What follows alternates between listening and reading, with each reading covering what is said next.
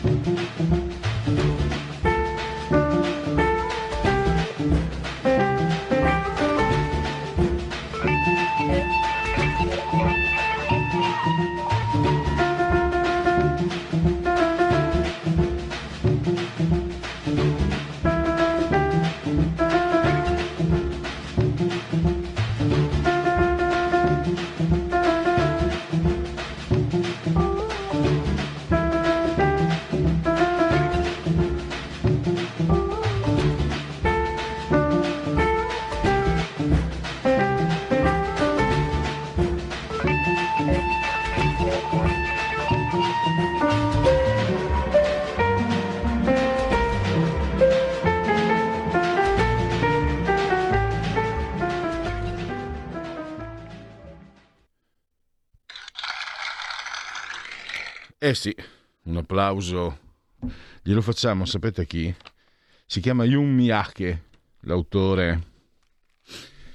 L'autore di queste note che vi offriamo come nuova sigla del, di quello che per il momento continua a chiamarsi punto politico. Non mi è venuta nessuna idea per sostituire questa definizione, eh, voi non mi avete aiutato e allora andiamo avanti così non dite che non ve l'avevo chiesto. Yun Miyake, stavo spiegando al grande Federico Siso sul di comando regia tecnica, pensate, è un musicista giapponese che fa bossa nova. Fantastico. Dunque, andiamo invece a presentare due, i due argomenti. Parliamo, parliamo di green economy. Allora, io vi confesso, credo molti con, come me, eh, Andrea da, l'ingegnere Andrea da Torino no sicuramente perché lui queste cose le conosce in modo approfondito. Eh, nel 1993 Beppe Grillo, siamo ben lontani dai 5 Stelle, eh, riappare in tv, fa più ascolti del Festival di Sanremo e una scena che rimase impressa nell'immaginario popolare, lui che respirava dallo scappamento di un'auto idrogeno. E io mi ricordo che dicevo, ma come mai non fanno le auto idrogeno? Ecco, la spiegazione la dà uno scienziato Franco Battaglia. Allora, primo, l'idrogeno non esiste sulla faccia della Terra e quindi produrlo è costosissimo. Secondo, le particelle di idrogeno eh, sto parlando di ecologia, non di chimica o di fisica, non è neanche il mio campo, hanno un brutto vizio, quello di entrare e distruggere le, eh, le, le parti cristalline. Quindi, se vogliamo fare le auto di idrogeno, il serbatoio, che non è ancora stato progettato, credo, costerebbe comunque più dell'auto stessa. Ciò nonostante, non ero in cattiva compagnia. Prima Bill Clinton e poi George W. Bush, repubblicano, quindi conservatore di destra in realtà sono i neocon, quindi cambia completamente il termine conservatore, ma andiamo su un'altra strada stanzia 720 milioni nel 2003 per convertire il parco macchine statunitense e farlo diventare green, farlo diventare idrogeno. Morale della favola, è arrivato Barack Obama e ha chiuso tutto, Barack e Burattini. Però, però, e il professor Franco Battaglia, adesso facciamo un riassunto, poi il professor Franco Battaglia che arriva, che avremo tra due minuti, ci spiega bene. In Islanda sono andati, lo hanno fatto ancora prima, hanno cominciato nel 2000. Il progetto era Partiamo con i mezzi pubblici e poi arriviamo addirittura alle, alle, ai pescherecci, alla flotta. Eh, morale della favola. È arrivata la crisi nel 2008. In Islanda hanno visto i sorci verdi, è proprio il caso di usare questo, eh, questo termine, perché hanno investito in modo folle sulla green economy Adesso sapete cosa resta di quella politica per l'idrogeno? Perché loro, scusate, una spiegazione, loro partono da questo concetto. L'idrogeno costa caro, allora noi lo produciamo con le energie alternative, quindi facciamo l'idrogeno verde. Sapete cosa è rimasto di tutta quella politica, oltre ad aver perso un sacco di soldi? Tre bus navetta all'aeroporto di Reykjavik. Allora questo, credo, E quanta prosopopea sto mettendo? Mamma mia, sembra che stia predicando. Ci ho messo troppa convinzione, chiedo scusa. Questo significa però, va da sé, che forse bisogna farsi qualche domanda in più quando si parla del Green Deal e della transizione ecologica. Poi avremo, eh, inizio dicembre, per Milano il 7 Sant'Ambrogio, l'8 il giorno della Madunina, eccetera, eccetera. Poi ci sarà la settimana della moda, insomma ci sono... Ah, la prima l'8 dicembre, la prima alla scala con la Ned Brecco, insomma adesso la pronuncia non me la ricordo più, ma bravissima e bellissima. L'8 dicembre pensate che ci sarà due partite pazzesche, una qui a San Siro, un Milan-Liverpool da, da, da, da brividi e a Madrid un Real Madrid da, brividi, poi Milan e Benfica, Milano che fatica, cantava Lucio Dalla. Ecco, stasera mh, mm, alle 19 eh, si festeggia la terza eh, ristampa di un romanzo che noi abbiamo presentato qui a RPL qualche mese fa. Il romanzo è Morte a Porta Venezia, quindi un romanzo ambientato a Milano. Mauro Biagini, Giallo e Champagne. Quindi ci sarà un incontro, ci sarà insomma eh, un incontro di natura, una festa, un incontro di natura conviviale tra libri e champagne. E io insomma voglio cominciare così dicembre, anche perché il romanzo eh, era ambientato nella Milano del marzo del 2000, la Milano che si era svuotata e quindi vuole essere anche un, uh, un pensiero di ottimismo, un pensiero di ne stiamo uscendo. Benissimo. Ah, perfetto. E Federico mi ha allora, fatemi presentare, ringraziarlo, stavo facendo aspettare eh, Federico, è stato, è stato simultaneo con i miei pensieri. Il professor Franco Battaglia, ordinario di chimica e fisica all'Università di Modena. Benvenuto professore. Eh, buonasera, buongiorno. Allora, eh, parliamo del, dell'idrogeno, dell'H2, eh, parliamo di quanto sia eh, fallimentare puntare su politiche economiche, sull'idrogeno, sulla conversione delle auto. Lei lo ha spiegato benissimo ieri in un bel articolo sulla verità. Sì. Prego, allora, par- no, no, volevo, partiamo dall'idrogeno, perché, perché no? Perché no l'idrogeno? Eh, perché no? Mi dispiace che no, ma eh, il fatto è questo, tanto per cominciare l'idrogeno, la molecola di idrogeno, quella che, di cui si sta parlando, H2, come ha detto lei, sulla Terra non esiste, quindi già cominciamo, cominciamo bene.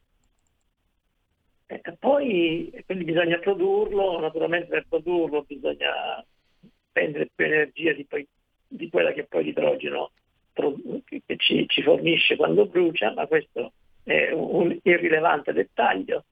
Eh, ma eh, poi c'è anche altri problemi, c'è il fatto che questo idrogeno, siccome è una, una molecola molto piccola, i contenitori che dovrebbero contenerlo devono essere contenitori molto speciali, molto particolari, molto costosi, perché l'idrogeno si intrufola nella, nella, nella struttura cristallina del, del contenitore e lo sbriciola. Quindi eh, eh, e quindi c'è quest'altro, quest'altro problema, cioè noi non possiamo prendere l'idrogeno, produrre l'idrogeno e metterlo e eh, farlo veicolare attraverso gli attuali gasdotti, dovrebbero essere, lo si potrebbe diluire nel gas, già nel, nel, nel metano, ma per percentuali non oltre il 5%, quindi, quindi niente, di che, niente di che. Oppure bisognerebbe produrre, costruire una rete di gasdotti appositi eh, e quindi niente per l'idrogeno. Poi metterlo, usarlo per le, per le automobili, peggio mi sento per varie ragioni. Una, devo dire che io non, non vivrei tranquillo in una città con un parco auto parcheggiate per la città che con serbatoio a idrogeno, tanto per cominciare. E, e poi eh, c'è di nuovo questo problema, il problema del, del serbatoio che lo dovrebbe contenere, che non, che, che, che non esiste, di fatto, cioè non esiste un serbatoio tale da poter... Mi state ascoltando? Sì, la sentiamo benissimo, ah, professore. Niente, non sentivo fiatare, pensavo di stare a parlare a voi. Bene, allora, quindi ci sono tutte queste, tutte queste ragioni che non, non rendono uh, fattibile questo, questo, questo, desiderio, ma non è che è la prima volta che se ne parla. Nel 2003, eh, nel 2003 uh, Bush ci mise quasi un miliardo di dollari questo progetto convinto da un tizio, da un, da un economista tale Jeremy Rifkin, che però naturalmente di scienza non sapeva nulla, e che si sognava questa economia a idrogeno. E a quel tempo io scrissi un articolo proprio nel 2003 in cui dicevo guardate questa l'idrogeno è un'utopia. Di fatto a quel tempo sempre Bush diceva nel giro di pochi anni una buona fetta delle automobili americane saranno a idrogeno. In realtà come ben vediamo non ce n'è neanche l'ombra. Sempre nel 2003 fu lanciato questo progetto in Islanda dovevano fare cose mirabolanti, dovevano cominciare intanto ad avere a idrogeno gli autobus, poi le automobili, poi i pescherecci. Cominciarono con tre autobus finirono, finirono con tre autobus. Quindi tutto questo progetto di questa conversione non c'è stata, anzi poi l'Islanda ha subito anche una crisi finanziaria eh, dovuta anche a, queste, a questo impegno in questa, in questa fantasia energetica. E poi noi noi nel 2004 a Milano Bicocca era stato inaugurato il primo serbatoio di idrogeno in Italia, il giorno dopo, dopo l'inaugurazione fu chiuso, abbandonato a Rugginì, non se ne sente più nulla, e, e, e, quella che voleva essere la Hydrogen Valley, Hydrogen Valley del, del, del, di Milano, non lo so cosa, cosa che abbiano fatto lì a Milano Bicocca con, con, gli stabilimenti che dovevano produrre idrogeno, sicuramente non producono idrogeno.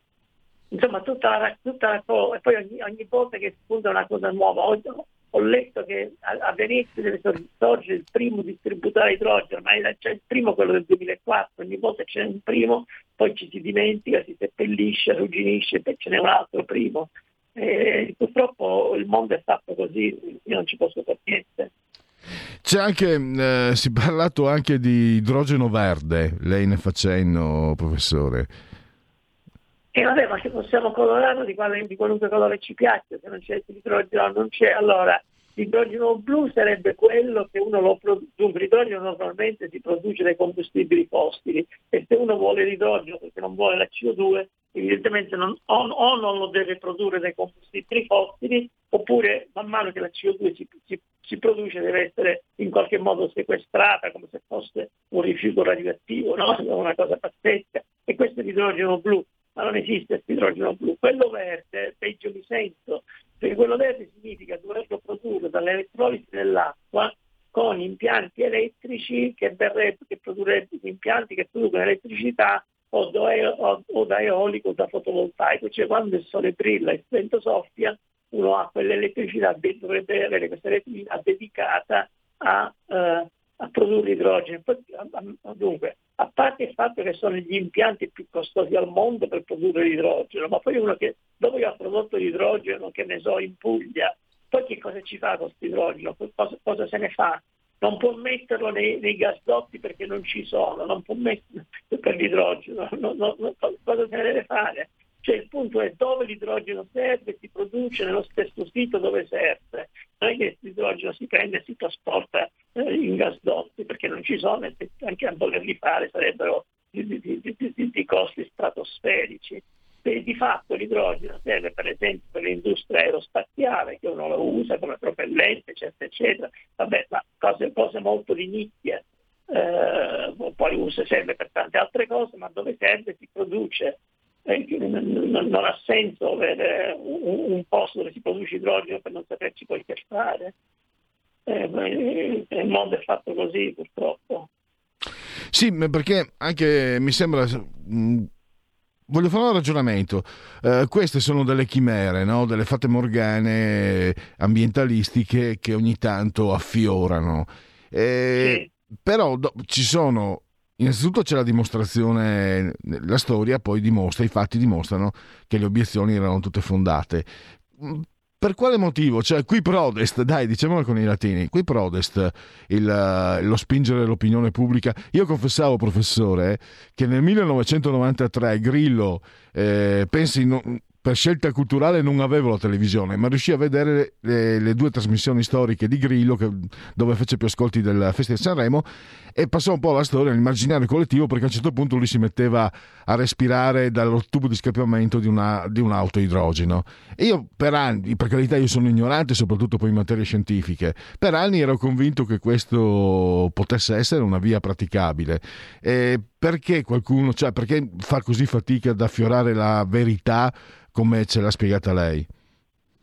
Ma io guardi, questo non lo so, le cose sono un po' misteriose. Il fatto è che allora è, è veramente, insomma, non so, a volte uno sembra di stare in un mondo di pazzi, perché non riesco a capire quali, quali possano essere, perché forse è tutta una serie di cose a catena, il cane che si morde la coda, perché allora abbiamo da un lato i politici che devono vendere sogni ai cittadini, immagino, ora sto facendo un'ipotesi, no? E quindi mm-hmm come i Verdi, no? i Verdi 50 anni fa quando nacquero dove vendevano l'energia che avrebbe dovuto alimentare l'umanità era il sole, il loro simbolo è il sole che ride. A distanza di 50 anni il contributo dell'energia solare al bisogno energetico mondiale eh, non è cambiato di niente, 8% era 50 anni fa, 9% è oggi. No? Ecco, mm. allora, da un lato ci sono questi che alcuni magari ci credono, no? ma, ma ci credono perché cioè, sono tutti come la Greta Thunberg, no? Questa qua è, è, una bambina, non vuole studiare, farina alla scuola il venerdì, quindi, quindi questa è chiaro che sogna, no? sogna su, sulla base di, di, di, cose che non sa. Allora, e, e così probabilmente nascono questi politici. Vogliono certo di vendere sogni, alcuni ci credono, altri forse no, ma devono vendere qualcosa. A questo punto poi che cos'è che c'è? E c'è una, una una buona fetta di tecnici che esistono, no? Sono fisici, ingegneri, e dicono vabbè se, se, i politici mi danno soldi per studiare l'idrogeno, eh, io che posso fare? Io in qualche modo ho famiglia, devo, devo, vogliono che studi idrogeno, studio l'idrogeno. E, e così ho tanti uh, amabilissimi e stimatissimi colleghi che giustamente studiano l'idrogeno perché i politici danno questi soldi. Quindi poi naturalmente ecco, i politici a loro volta per poter avere sempre più finanziate queste, queste cose devono, allora, cominciano, illudono di e più i politici, quindi è un, un, un, gatto che si morde la coda, non si capisce chi, chi, chi, fomenta chi, poi alla fine insomma i politici si guadagnano probabilmente quando, perché poi vengono eletti, ma poi alla fine la gente, la gente li sgama, cioè voglio dire, in Italia per esempio la gente l'ha, l'ha scamati, cioè in Italia i verdi sono fuori dai parlamenti, questa è la verità, dal, dal Senato, da, non ci sono verdi italiani nel Parlamento europeo, non ci sono verdi italiani nel Parlamento italiano nel Senato e la gente l'ha capito queste, queste cose. Naturalmente tra il tempo in cui la gente comincia a essere illusa, al momento in cui eh, poi la gente lo capisce, passano, vent'anni e durante questi vent'anni ci sono persi due treni e noi continuiamo a perdere altri treni. Qui, qui noi ora abbiamo l'Unione Europea che sta fantasticando di questa, di questa eh, eh, eh, Green New Deal, di, di, questa transizione energetica. Questa transizione energetica non ci sarà.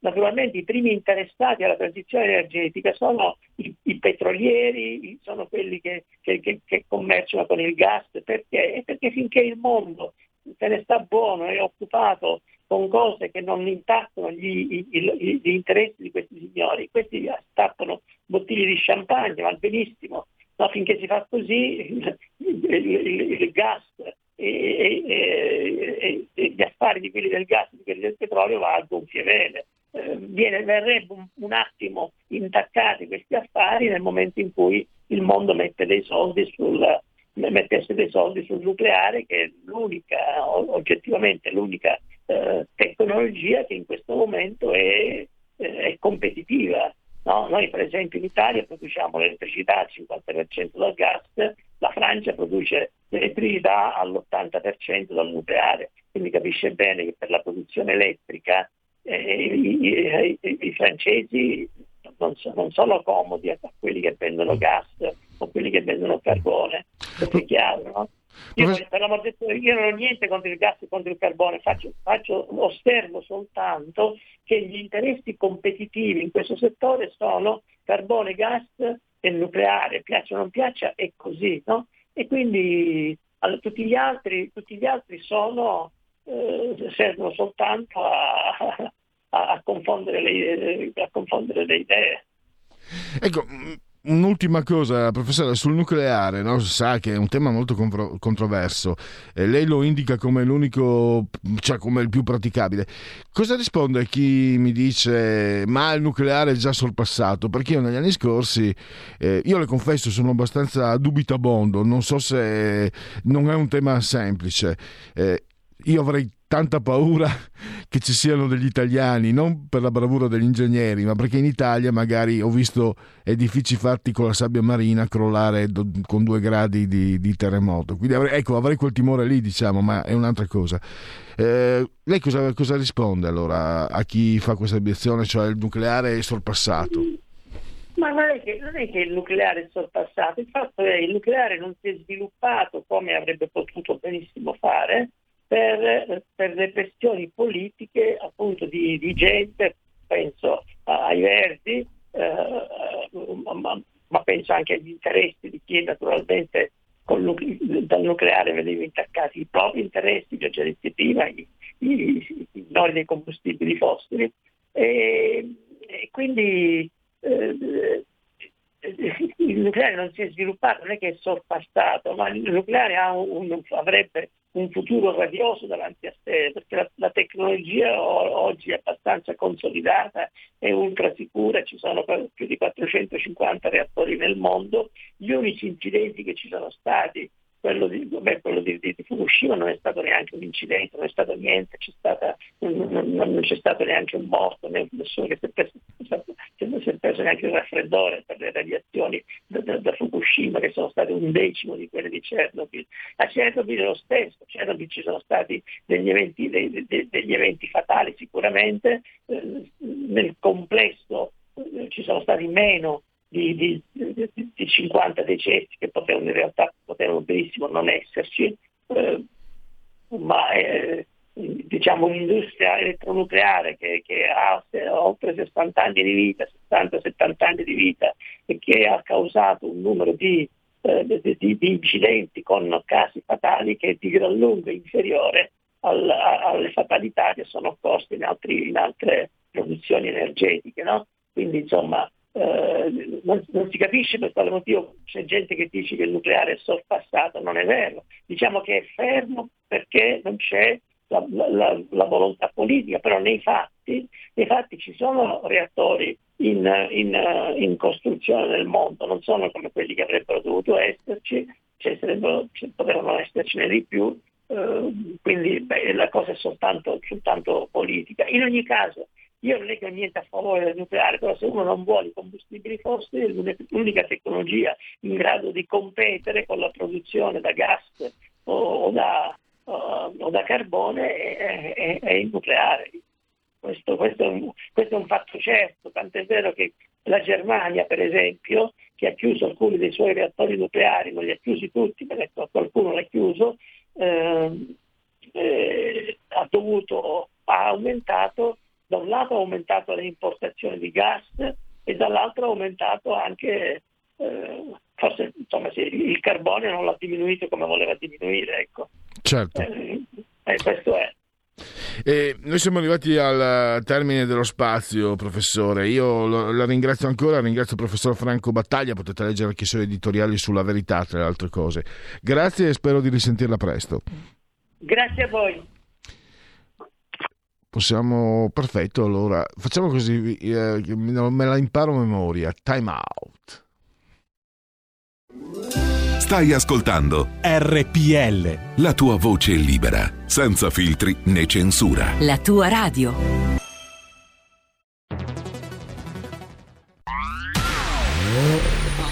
Auto nuova fiammante col suono nuovo. È il DAB Plus che si sente a tuono. La provi e senti subito com'è che va. Da Plus la tua radio migliorerà. Digital Radio, il suono perfetto. Dub Plus. Anche RPL, la tua radio, è in Digital Radio. Porta con te ovunque RPL la tua radio. Scarica l'applicazione per smartphone o tablet dal tuo store o dal sito radiorpl.it. Cosa aspetti?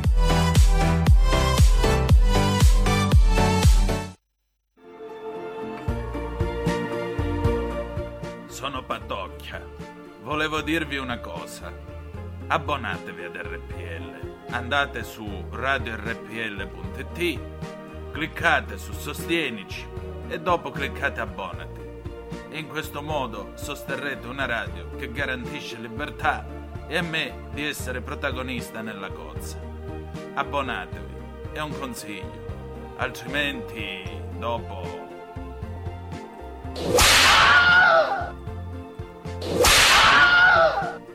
RPL, Born in 2021. D'un tratto se ne va.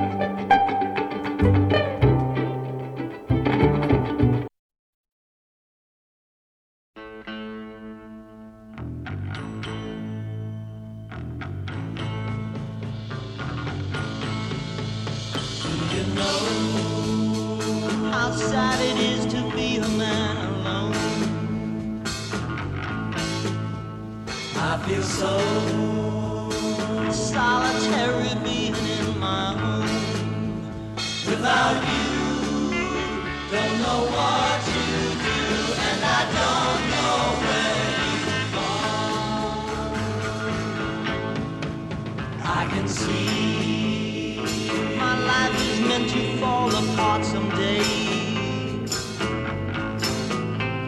Just to be a simple man who sadly lost his way. Got no girl.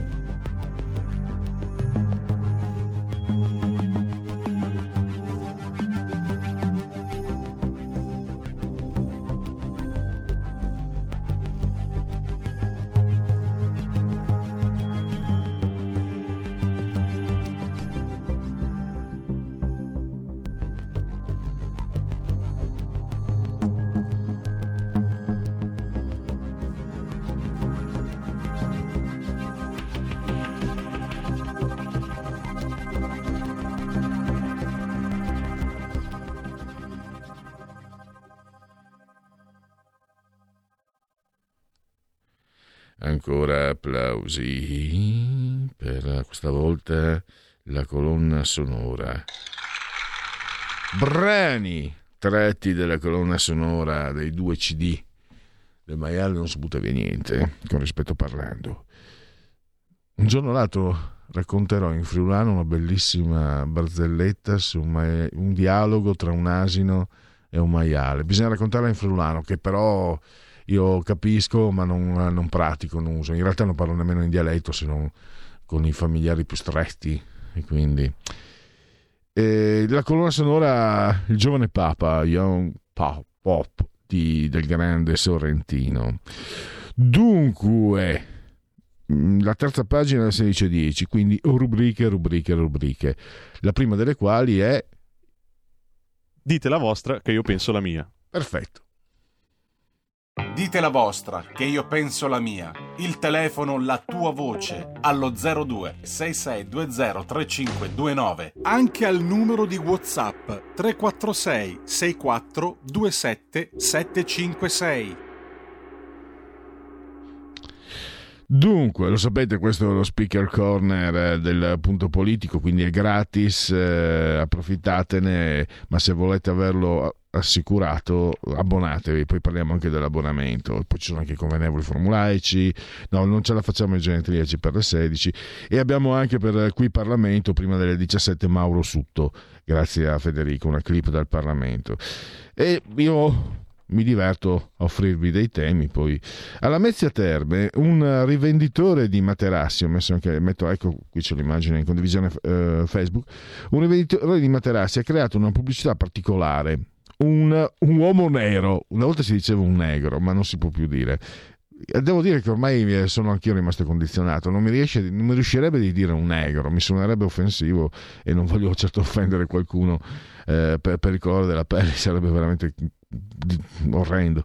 Un uomo nero abbraccia una donna bianca, piuttosto direi sorridente, e, e, diciamo che si aspetta, che dalle premesse è una donna che si aspetta molto con quel sorriso lì. E sotto parte il doppio senso porcino. Sorridi, è arrivato, eh, porcino nel senso di maialesco, torniamo maiale in fabula, eh, non nel senso di fungo. Sorridi, è arrivato il Black Friday, cambia materasso. Alla Mezzia Terme, che se non sbaglio credo sia in Calabria. Allora, le, le mie le modeste proposte. A. Questo si chiama strike, in un colpo solo a terra.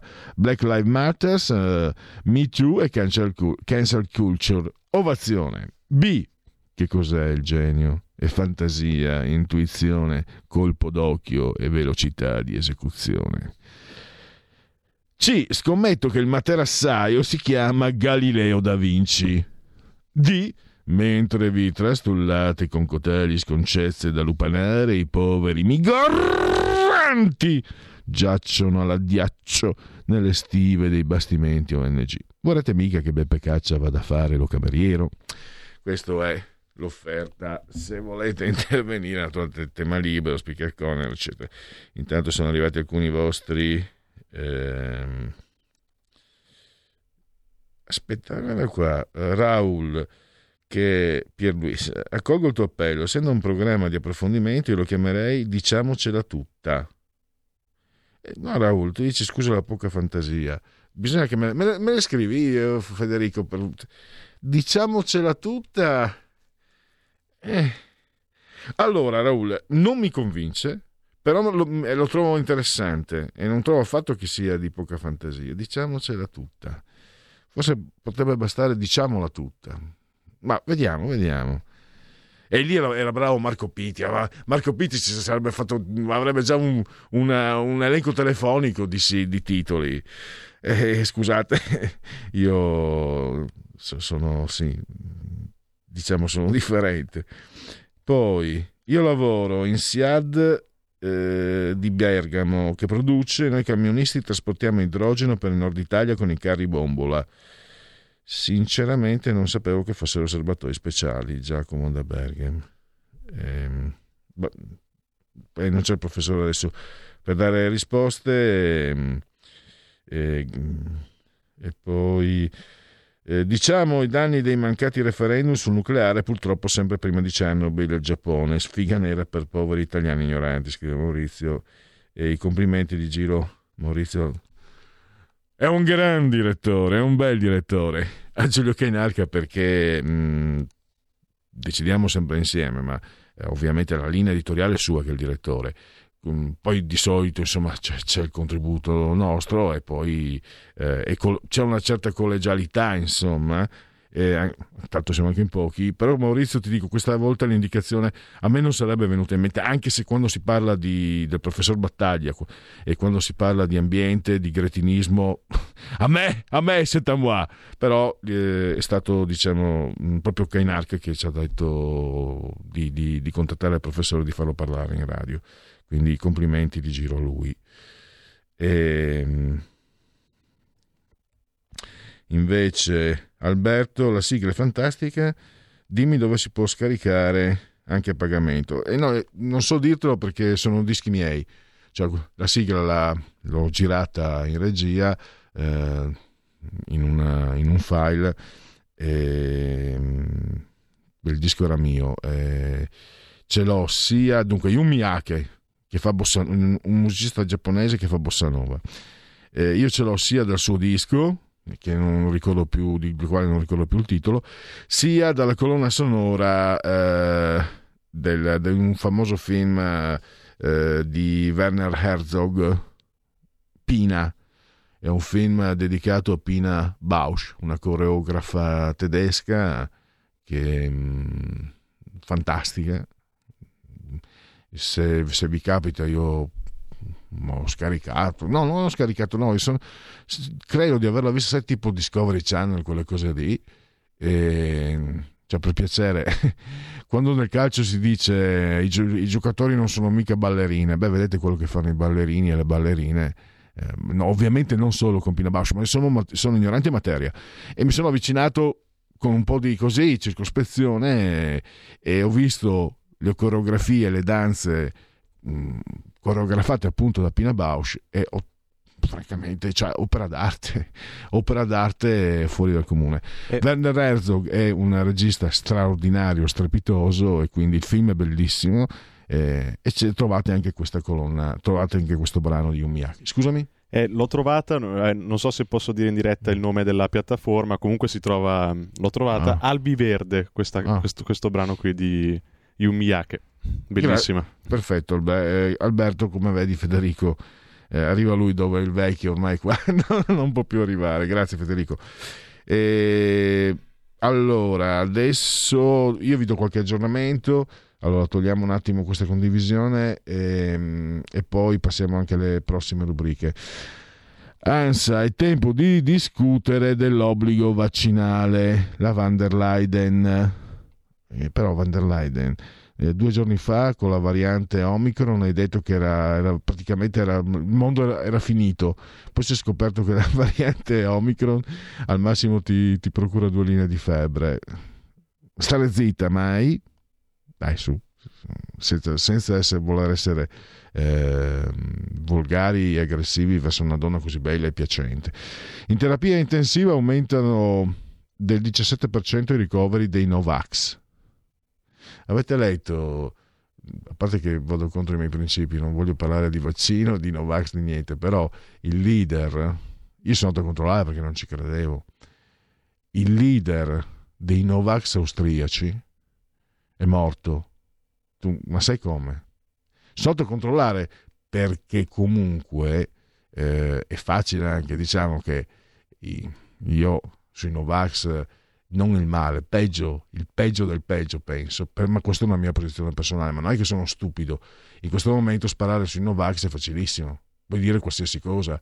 Puoi dire che sono stati i Novax a scatenare, sono stati i Novax a, a sganciare prima, le prime bombe atomiche su, su, Hiroshima e Nagasaki, sono stati i Novax a crocifiggere Gesù Cristo, sono stati i Novax a far affondare il Titanic, eh, sono stati i Novax a causare l'eruzione del Vesuvio. Cioè, questo momento, perché è venuto fuori stanotte? Io sono stato a verificarla dalle fonti, le fonti sono serie, però quali sono le fonti serie al giorno d'oggi? Questo leader Novax ha contratto il virus e si curava con clisteri alla verechina ed è morto. Poi questo è, ripeto, una notizia che è stata ripresa, tra l'altro il Fatto Quotidiano ci ha anche scherzato sopra con uh, il, la sua rubrica Spinoza. E allora ho scoperto la canzone Lil, eh, sì, I Gigli della Valle di un Miyake grazie a Shazam. Sì, è un programma. Sì, sì, ce l'ho, ce l'ho anch'io. Grazie, Antonio. Eh, come si fanno? Queste sputini. Spero che torno a mettere la mascherina meglio. Come si fa a vivere senza Shazam? Io la prima volta, saranno un po' di anni, la prima volta che l'ho visto è stato come, credo, un. Um, è come se avessi visto eh, un, un, fenomeno misterico, cioè un'apparizione, un, un mago, uno stregone. Per me, che poi amo tantissimo la musica, avere un programma che la, che te la riconosce, mamma mia. Eh, non si può, no, ma tra l'altro, seriamente, con Shazam, per esempio, eh, ci sono anche negli spot pubblicitari, sempre meno, ci sono comunque degli inserti musicali che sono anche sono piacevoli, sono gradevoli, addirittura in, in alcuni casi sono anche inserti colti, cioè non è musica di lascia perdere Sanremo che non voglio neanche parlare, ma non è musica diciamo di, di, di cassetta, è musica e però tu non andresti mai a risalire se non ci fosse Shazam e io sono risalito più di qualche caso e ho scoperto gruppi e autori eccetera fantastici. Basta, sto facendo lunga perché stavamo, stavo dando quello che devo fare, cioè le notizie. Il 70% in DAD alla primaria, i presidi, vaccinate i bimbi. Leader dei Novax si ricrede dopo ricovero, farà il vaccino. Decreto fiscale arriva in aula un fondo per i genitori separati. E questo credo che sia una, uno del, um, degli emendamenti Lega. Sapete, questo è un cavallo di battaglia proprio di, di Salvini, ma anche prima di diventare segretario della Lega, ehm, perché mh, mm, pensa che in un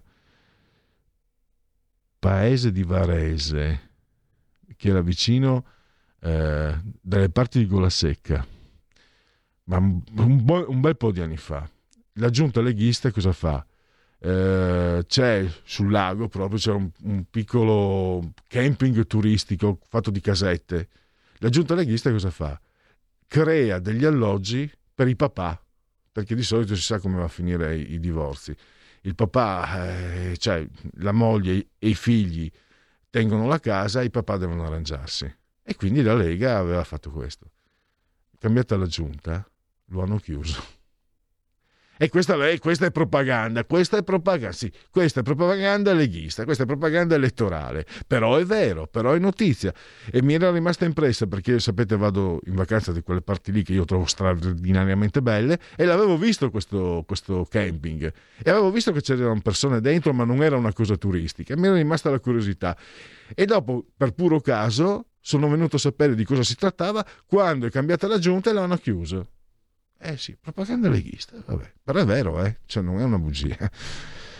Allora, qui me ne sto zitto perché io dovrei dire delle cose sul fatto della giornalista che è stata lì che è meglio che sto zitto. Greta Beccaglia in diretta TV, voglio tornare alla normalità. Beh, diciamo che per due giorni non si è parlato altro sulle televisioni e sui giornali di tutta Italia, quindi sicuramente, senza voler pensare male, è comunque, diciamo che un fatto perché se vuoi puoi dire tutto quello che vuoi. Se, diciamo che da un fatto fortemente disdicevole, fortemente quello scemo che cioè, a parte che adesso si vedrà anche rovinata la vita, perché pur, no, no, stavo per dire purtroppo, invece no, è giusto. Il, diciamo, il, è una cosa che io non ho mai fatto in vita mia, neanche in privato, il dare, dare una pacca uh, con, la, con, la, mano al, al posteriore di una fanciulla è diventato violenza sessuale qualcuno pensa sia molestia, è violenza sessuale, poi è chiaro che non è lo stupro, però è, è considerato dal punto di vista... È una legge eh, del 2011 mi sembra, era stata voluta anche dalla Lega, c'era Carolina Ussana, la parlamentare eh, che se ne occupava all'epoca, E questo cretino, oltre ad aver fatto un gesto da schifo, ma uh, si è anche rovinato la vita. Però diciamo che il risarcimento per questa ragazza è che dopo essere stata per 48 ore di fila su tutti i giornali, su tutte le televisioni, noi le auguriamo, pensiamo che sarà una spinta per la sua carriera. Allora, in realtà non la penso proprio così, se l'avessi detto con parole mie l'avrei detta diversamente, ma sì, poi la cosa più, ovviamente l'avete seguito anche voi, eh, la cosa più raccapricciante è che il mostro è diventato eh, Angeletti, mi sembra si chiama il giornalista, in studio il direttore che diceva non prendertela. Cosa doveva dire? Certo, magari a me, ecco, se fosse successo avrei detto um, è un turpiloquio, contro, cioè non è controllato, per far capire. Ha detto ma mando alla fanculo quello stronzo. Ecco, io avrei... Aspetta, se, mi, se, se, se succedesse in privato, no, magari parli con Whatsapp con un'amica e uno gli dà un botte nel culo e dico ma manda a far culo quello stronzo. Scusate le parolacce. Ma se fossi in radio o in televisione, cosa devo dire? Quali sono le parole più adatte? Morale della favola, sembra che il mostro sia diventato lui. Vabbè. Allora, andiamo sul Corriere. Von der Leyen è tempo di discutere su obblighi o vaccini dal 13 dose per i bambini.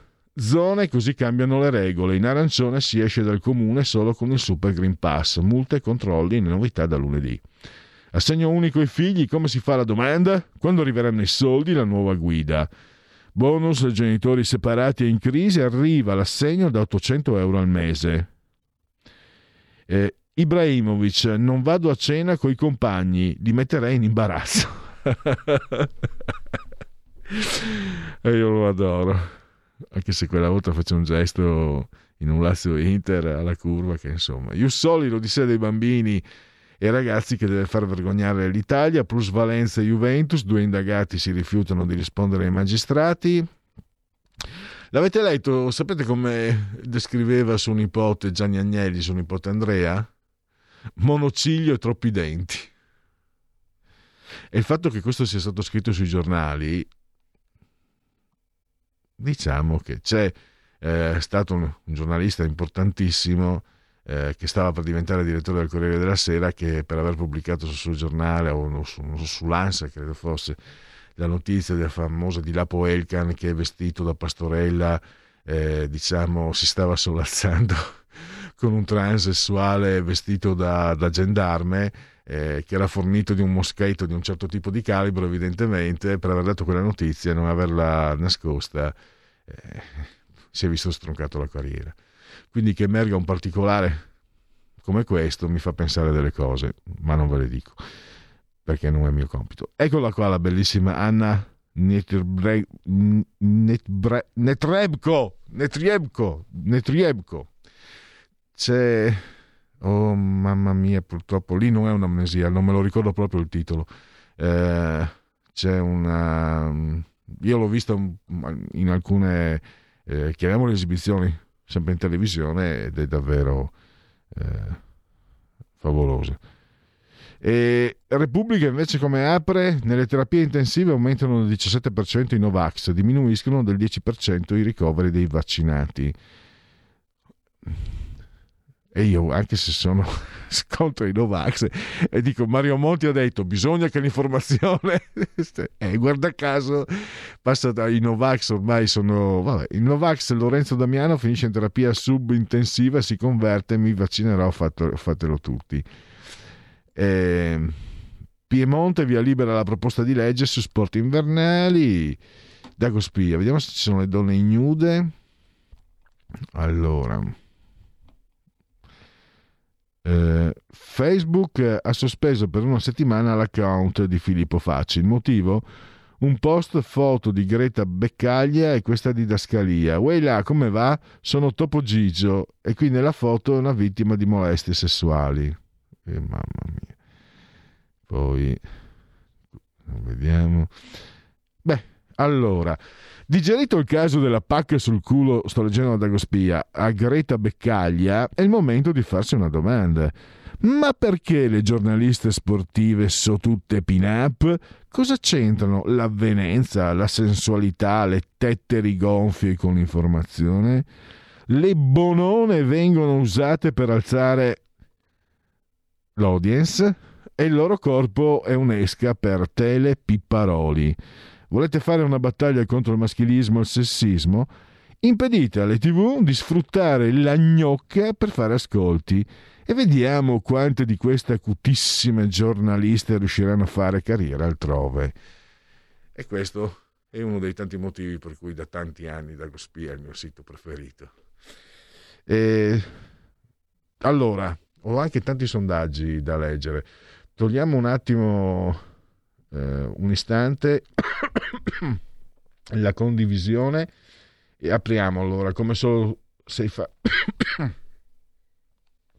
Chiedo scusa ai Broncos. Subito con il sondaggio SVG. Allora, la Lega cresce. 21,1 il PD, 19,4 Fratelli d'Italia, 18,8 la Lega, eh, 5 Stelle 15,7, Forza Italia 7, Azione Calenda 4,2, Italia Viva di Renzi 2,7. Ecco qua. Una delle cose più belle che possono succederti nel lavoro è quando lavori con qualcuno al quale non devi dire le cose da fare, perché le fa lui ancora prima che le pensi. nello stesso momento, Federico è un piacere lavorare con te. Ricambio ah. anche per me. Lascia stare, io sono un incapace. Allora, eh, Demopolis, no, ho esagerato. No, Federico, sai cos'è? È che mh, mm, sul piano del lavoro sei tu che devi fare certe cose, è a te che spetta fare certe cose, perché, mh, mm, perché non le posso fare io. E il fatto che tu le faccia senza che nemmeno ti faccia cenno, per me è un vantaggio. È è, un riconoscimento che voglio fare davanti a tutti, perché no? Eh, perché il mondo brutto e cattivo fatto di invidiosi e sembra che l'unica cosa che funzioni sia parlare male del prossimo o insultarsi cosa che a me anche capita, ma non sono invidioso. Ecco, ho il piacere di comunicare agli ascoltatori che lavorare con Federico è fantastico, perché non hai bisogno di dirgli di fare le cose. PD 21%, Fratelli d'Italia 20,3%, Lega 19,2%, 5 Stelle 15,8%, Forza Italia 7,4%. E sempre Demo, Demo perché vabbè, qua non è più rimasto niente. Allora, azione calenda qui è 2,8, l'SVG 4,2 lo dava, Italia Viva di Renzi 1,9. Ipsos. Allora, qui bisogna anche un po' ingrandire. Abbiamo, abbiamo, qui bisogna anche storcersi. Dunque, l'hanno messo. Allora, la Lega... Eh, eh, ecco qua.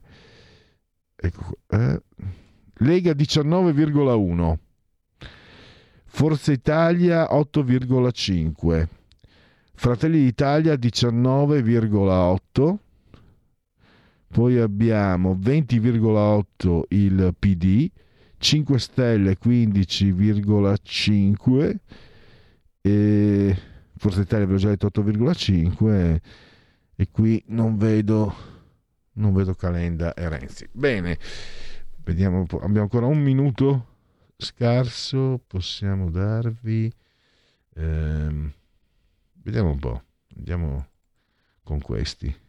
Eccolo qua allora EMG different committente RAI Abbiamo lei d'accordo col Super Green Pass? Sì, 68%, no 25%, non risponde 7%. L'autorizzazione per il vaccino per gli under 12 dei 5 agli 11 anni, lei è favorevole 51%, contrario 29%, non risponde 20%. Lei è preoccupato per la nuova ondata che sta colpendo molta parte dell'Europa? Sì, 75%, no 20%, non risponde 5%. E con questo andiamo al time out. Stai ascoltando RPL. La tua voce libera, senza filtri né censura. La tua radio. Sono Francesca Corbella. Parlo su questa radio ogni giovedì alle ore 17 di educazione, dei nostri ragazzi, del loro domani. Parlo del nostro vivere. E per il resto ascolto. Dal 1998 RPL mi ha dato libertà, pensiero, visione. Mi ha fatto compagnia. Abbonati anche tu a RPL, la tua radio. Non ce ne sono altre. RPL insegna a guardare con molta attenzione per vedere lontano. Abbonati. Fatti sentire per sostenere la tua radio e partecipare in prima persona ai tuoi programmi preferiti. Abbonati a RPL. È facile, economico e democratico. Vai sul sito radiorpl.it, clicca Sostienici e poi abbonati.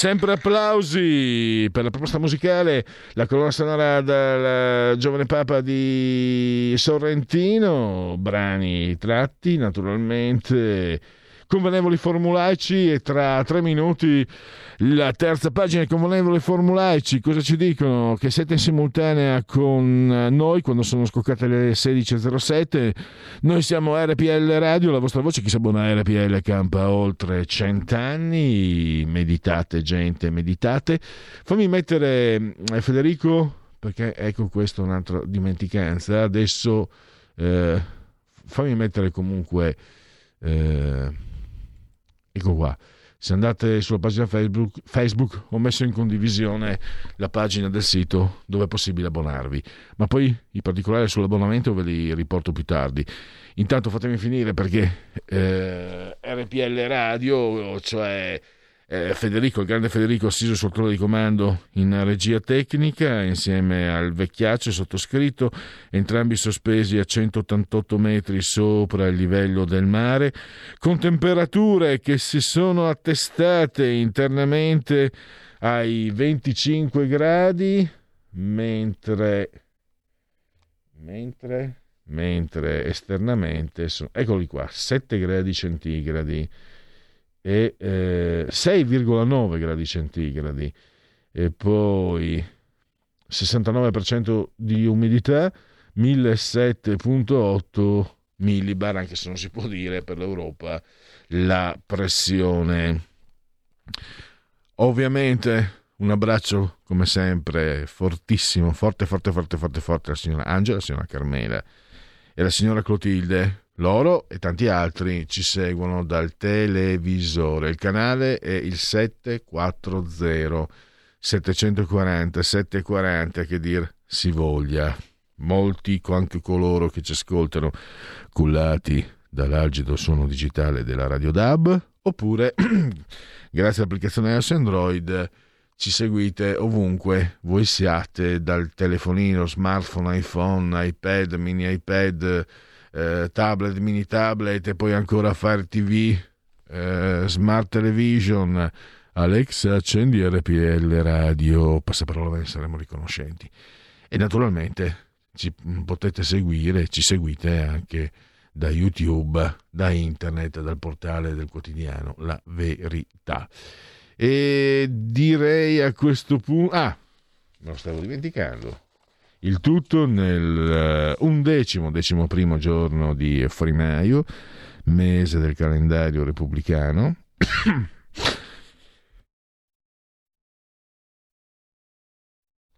I Broncos sono tornati alla carica. Convenevoli formulaici appunto per ricordarvi che mancano 30 giorni alla fine mm, per i gregoriani. Eh, Frimaio, mese del calendario repubblicano per tutti invece è un mercoledì, miarqui, primo di dicembre, anno domini 2021 o 2021 che dir si voglia. E adesso partiamo con la terza pagina.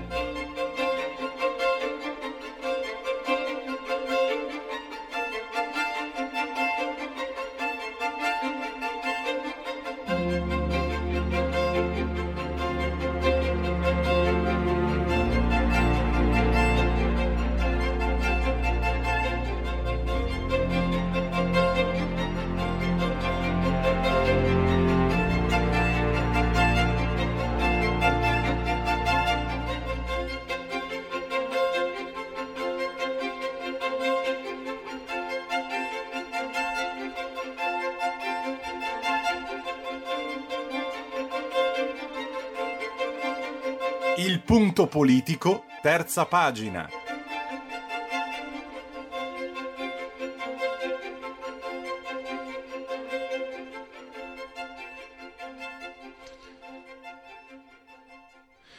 Una terza pagina che oggi possiamo anche considerare come uno spin-off, una costola di parola di scrittore, la rubrica che, mm, che, si avvale della collaborazione fondamentale di Patrizia Gallini di Ardèche Comunicazione.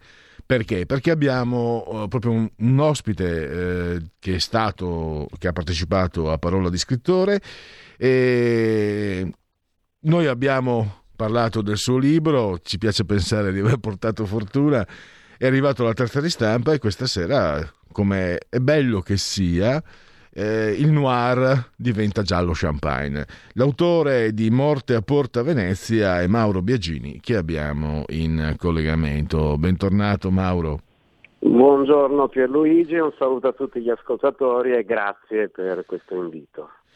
Eh, sì, grazie per questo invito. Io eh, ringrazio te perché eh, quando mi hai comunicato questo, mm, questo eh, avvenimento di stasera alle 19, poi diciamo dove, eccetera, mi ha messo molta mh, mm, come mm, allegria, cioè eh, benessere. Sono stato contento perché eh, è sempre bello quando un libro ha successo ancora di più per il fatto che tu sei stato nostro ospite, ci abbiamo parlato del tuo libro, poi il fatto che di questi tempi finalmente qualcuno ogni tanto eh, si, si pensi che non si deve solo morire, ogni tanto bisogna anche la parola divertimento non è un peccato, cioè abbinare in questo caso lettura e chiacchiere, musica, champagne e buffet. No? Sto leggendo, ho messo anche in condivisione la locandina sulla pagina Facebook è anche un momento, eh, diciamo, che, che, è sia culturale che ludico e mm, mi, ha messo, mi ha trasmesso benessere e vorrei anche che questo succedesse anche nei confronti degli ascoltatori, visto che sono tempi eh, difficili e visto che sono tempi, visto che il tuo romanzo era ambientato nel marzo del 2020, quando, Mil- quando una Milano svuotata dal, dal Covid. E adesso invece un passo alla volta forse stiamo tornando alla normalità, eh, varianti permettendo. Ho parlato che troppo, a te la parola per parlarci di, anche di come nasce come questa tua iniziativa. Sì, nasce dal fatto che dopo aver fatto diverse presentazioni, chiamiamole tradizionali de- del mio libro, prima dell'uscita del prossimo libro, che anticipo già, ho inviato oggi all'editore peraltro, ho, mi è venuta l'idea di creare una serie di eventi nel mio quartiere, qui in Porta Venezia. Quindi per certi versi questo è il primo di, di, di, di una serie di, eventi che, che, che voglio organizzare. Proprio in parte tu hai anticipato il mio pensiero, proprio per divertirsi tutti insieme. In, in un certo senso io voglio dedicare un tributo al mio quartiere e alla mia gente, perché sono loro che mh, in qualche modo mi forniscono costantemente l'ispirazione per le storie che poi io scrivo.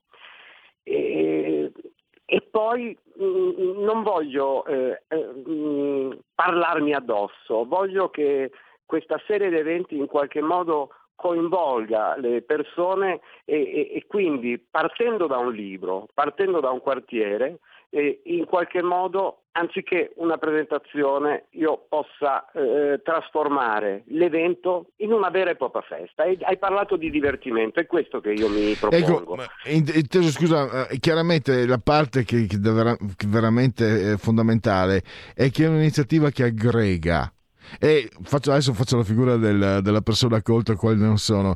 Eh, cito Orazio, no? Nunc est bibendum che ha anche un, dei precisi significati, cioè il fatto proprio che eh, mi sembra il divertimento sia proprio uno strumento per aggregare le persone in un periodo eh, tanto ti parla un orso che vivrebbe solo nella sua caverna, sono sincero, ma in realtà penso che invece sia mh, mm, un conto sono le mie opzioni e le mie nevrosi, un conto quello che è giusto, cioè in questo momento è più che mai necessario aggregarsi, scambiarsi e non essere magari solamente o virtuali, creature virtuali da like o non like o impauriti nelle proprie case spaventati da, da tutto quello che c'è in giro. Il, la possibilità di aggregarsi con un punto però di riferimento preciso, perché presumo che parteciperanno le persone che hanno letto e acquistato letto il tuo libro. E questa è, è, già una bella base di partenza, è una base ulteriore di partenza che personalmente trovo molto positiva.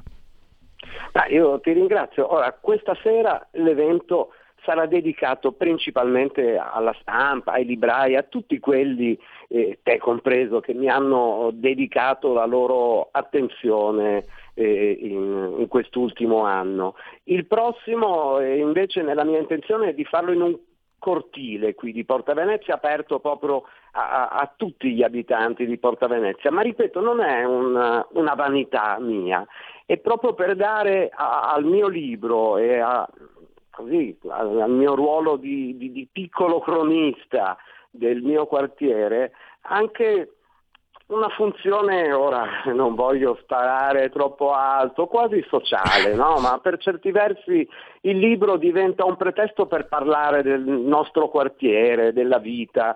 Peraltro, come tu ben sai, eh, io eh, descrivo un po' eh, la vita qui di, di, tutte le classi sociali che popolano il mio quartiere di Porta Venezia. Quindi se stasera sarà un evento, è il primo e quindi dedicato principalmente alle persone che, chiamiamoli agli addetti al settore, in, un secondo tempo invece voglio aprirlo proprio a tutte le persone che qui nel quartiere a volte mi fermano e mi chiedono ma mi metti nel prossimo libro? Ah ma ho visto che hai messo un corniciaio però hai sbagliato nome. Cioè, mi piace tanto l'idea, torno a ripetere la parola cronista, di essere un piccolo cronista della vita del mio quartiere. Porta Venezia, come tu ben sai, è proprio un vero e proprio microcosmo, no? E quindi c'è ancora molta vita per le strade rispetto alle metropoli più, più glaciali o rispetto a quartieri più residenziali.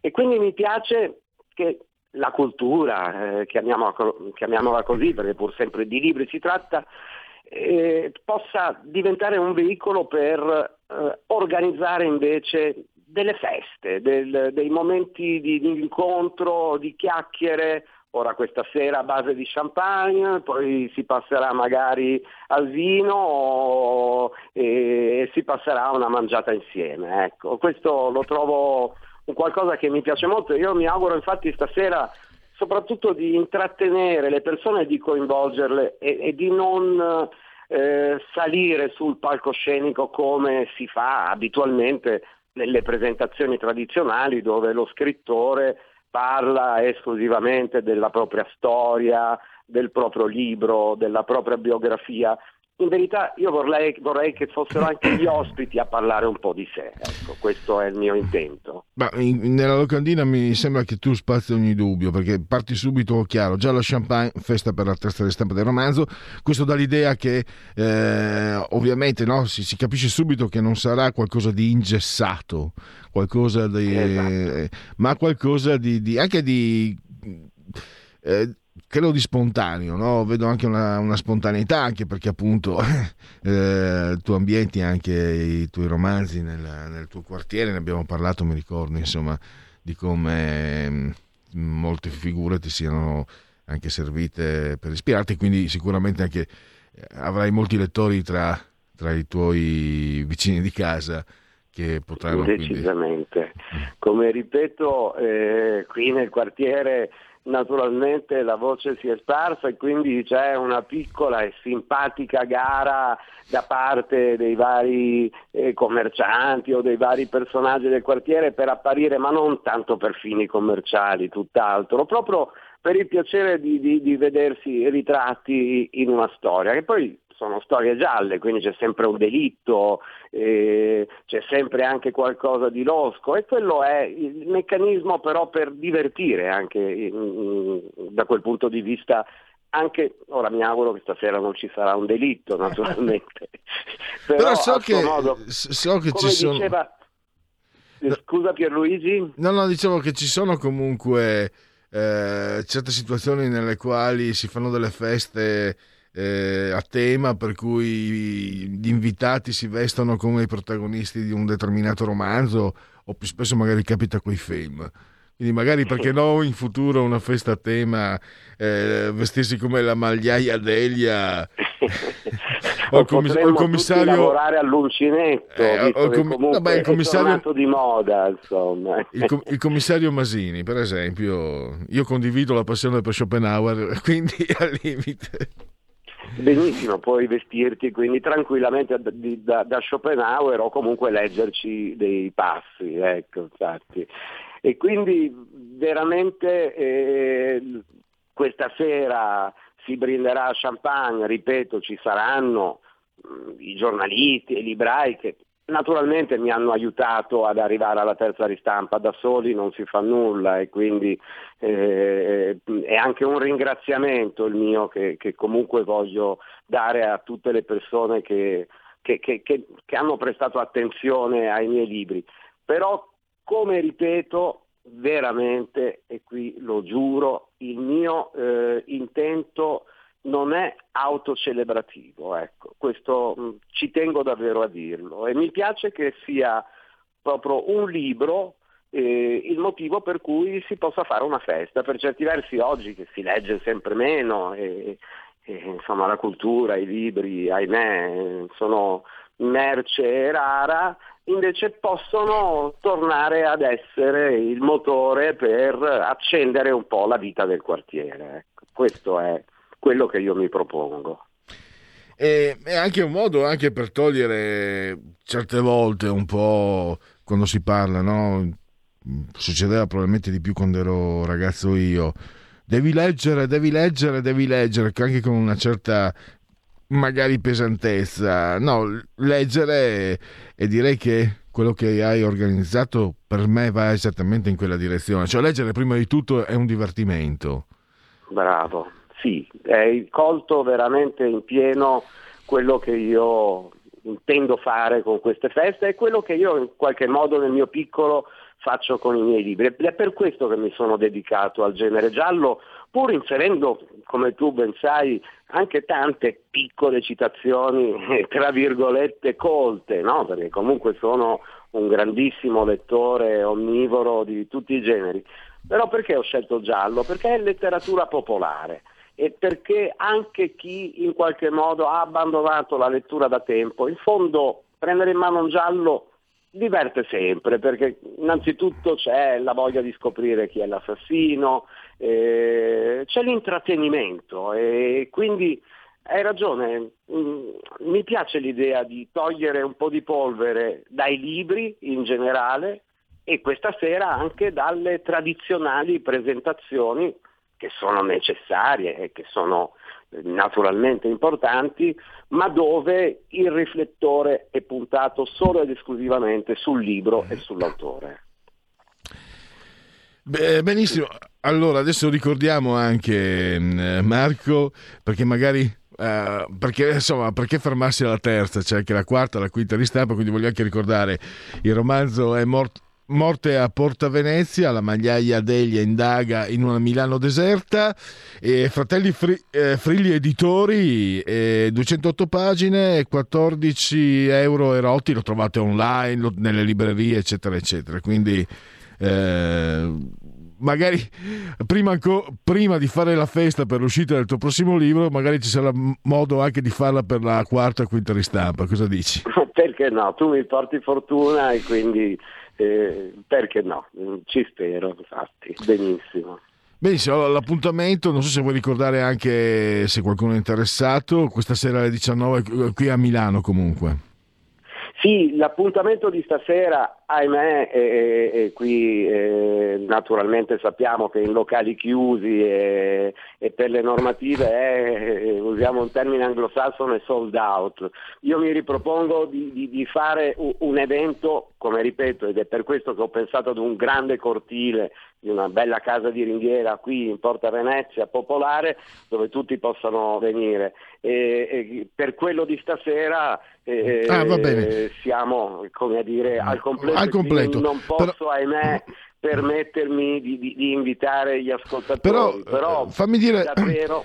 non, non, c'è certo bisogno per carità che lo dica io, però fammi dire che il tuo esempio, eh, magari posso, posso, mi auguro possa essere seguito da, da, molti, non è necessario avere un libro che arriva alla testa di stampa per uh, offrire, avere un'occasione per ritrovarsi.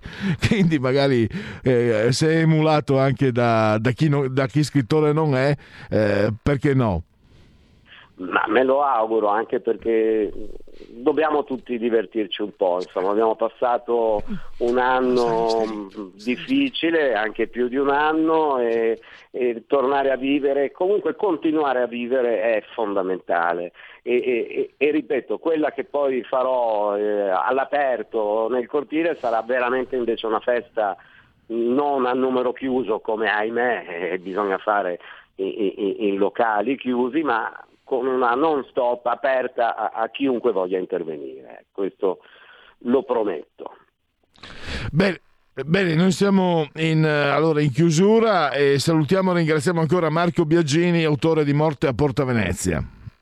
Grazie Pierluigi, e grazie ancora e ci sentiamo, mi auguro, presto per la quarta ristampa. Allora prendo per buono il tuo augurio. Okay. Benissimo. Allora eh, andiamo time out. Cosa aspetti? Sostieni la nostra radio. Abbonati andando sul sito radiorpl.it.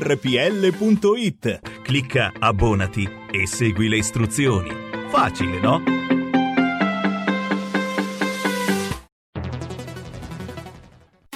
Il futuro appartiene a chi fa squadra. Le radio italiane si uniscono per giocare la partita da protagoniste. Nasce l'app Radio Player Italia. 140 stazioni in una sola rete. Scegli la tua preferita e ascolta il suono perfetto del digitale. Gratis, senza registrazione. Senza interruzioni. Compatibile con tutti i device. Le notizie, la compagnia. La musica scelta da chi la ama, la conosce e la vive. Scarica Radio Player Italia. Il futuro batte con la radio nel cuore.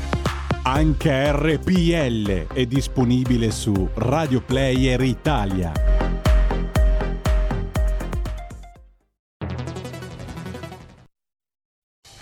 Porta con te ovunque RPL la tua radio. Scarica l'applicazione per smartphone o tablet dal tuo store o dal sito radiorpl.it. Cosa aspetti?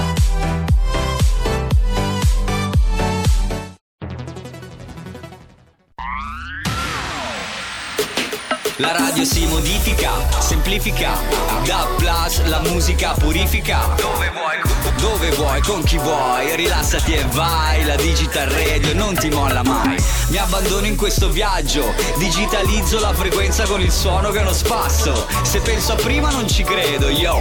Da plus è la svolta, qui lo dico e qui lo spiego. Digital Radio, il suono perfetto. Dub Plus. Anche RPL, la tua radio, è in Digital Radio. Stai ascoltando RPL. La tua voce libera, senza filtri né censura. La tua radio. Buongiorno a tutti, ovviamente non invitare a sostenere la nostra radio e quindi ad abbonarsi ad RPL per dare una mano, insomma, per mantenere e questa voce libera di informazione questa radio che permette comunque a tutti di dire la propria, di intervenire, di contribuire nelle discussioni. Quindi è un presidio di democrazia anche per chi non è leghista, eh, ma e soprattutto per chi è leghista invece è un bene da finanziare e sostenere. Fatti sentire. Per sostenere la tua radio e partecipare in prima persona ai tuoi programmi preferiti, abbonati a RPL. È facile, economico e democratico Vai sul sito radiorpl.it, clicca Sostienici e poi abbonati.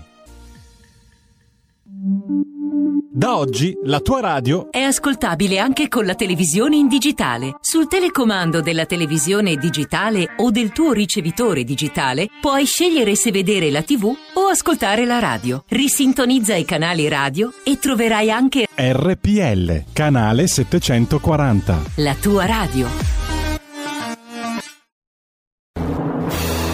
Mondo di Tarkus, Gabriele Manzini e Sandro Roda in un viaggio attraverso la storia della musica progressive dalla nascita alle nuove contaminazioni. Ogni sabato dalle 21.30. Solo su RPL, la tua radio.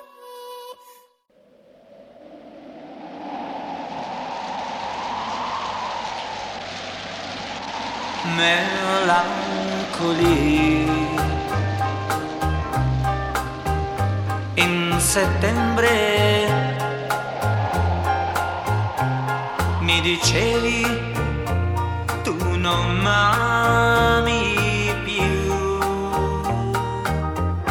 E fu così che in settembre il sorriso tuo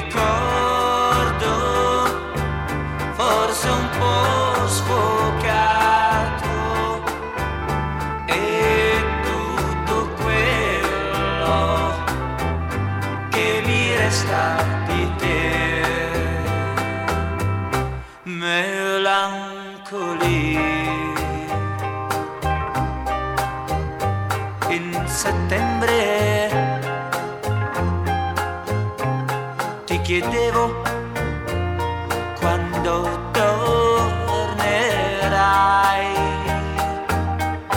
Non m'aspettare.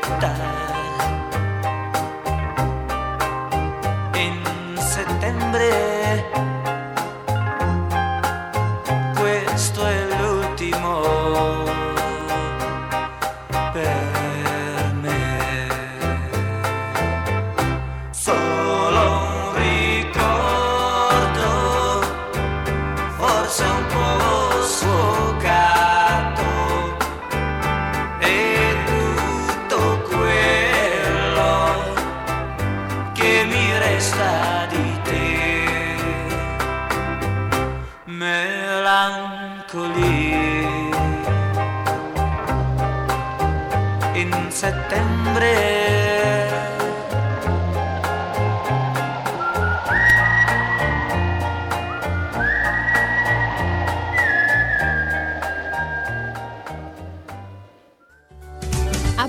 Abbonati a RPL, la tua radio. Visita il nostro sito radiorpl.it. Con il tuo contributo tieni alta la tua voce libera. Come ascoltare RPL la tua radio? Semplice. DAB Plus, la radio digitale. Canale 740 della TV digitale terrestre. Smartphone e tablet. Scarica l'app di RPL la tua radio per Android o iOS. Smart speaker Amazon Alexa. Installa la skill per Alexa di RPL la tua radio e prova a dire Alexa, apri RPL la tua radio.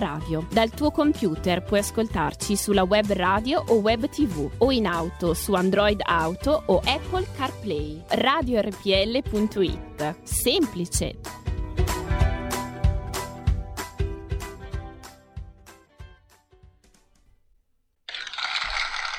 Applausi, applausi per la proposta musicale Peppino di Capri, che non era nemmeno di Capri se non sbaglio, ma è un no, lo è, cioè è ancora vivo, è un grande. E RPL Radio, dunque ci sono un paio di messaggi da leggere. Nunc est bibendum, quindi le tue gomme non sono Michelin, forse hai montato delle Goodyear? Io vado in bicicletta, Andrea. Eh, non guido da tantissimi anni. Poi qui c'è un video eh, da Fox News, ma non riesco comunque a condividerlo. Sarebbe bello se quello fosse stata una risorsa. Eh, invece era un, cos'era, un barista marchigiano, eh, il tizio che ha dato uno schiaffo, una pacca sul boffice della gentile inviata di Teletoscana. un fatto che ha suscitato lo sdegno di, dell'orbe terracqueo, anche il nostro. E saremmo sdegnati se non approfittaste della campagna abbonamenti. Eh, eh, eh. Allora, guarda qua, fatti sentire per sostenere la tua radio e per partecipare in prima persona ai tuoi programmi preferiti, abbonati a RPL, facile, economico, democratico. È molto semplice anche, aggiungo, perché basta andare sul sito di rplradio.it, eh, cliccate sostienici e poi abbonati. E cosa succede? Nel momento, e da lì potete eh, appunto effettuare i versamenti, abbonarvi secondo le modalità da voi preferite. E ricordiamolo, 8 euro mensili e il vostro nome sarà inserito nelle pagine sacre degli editori di RPL.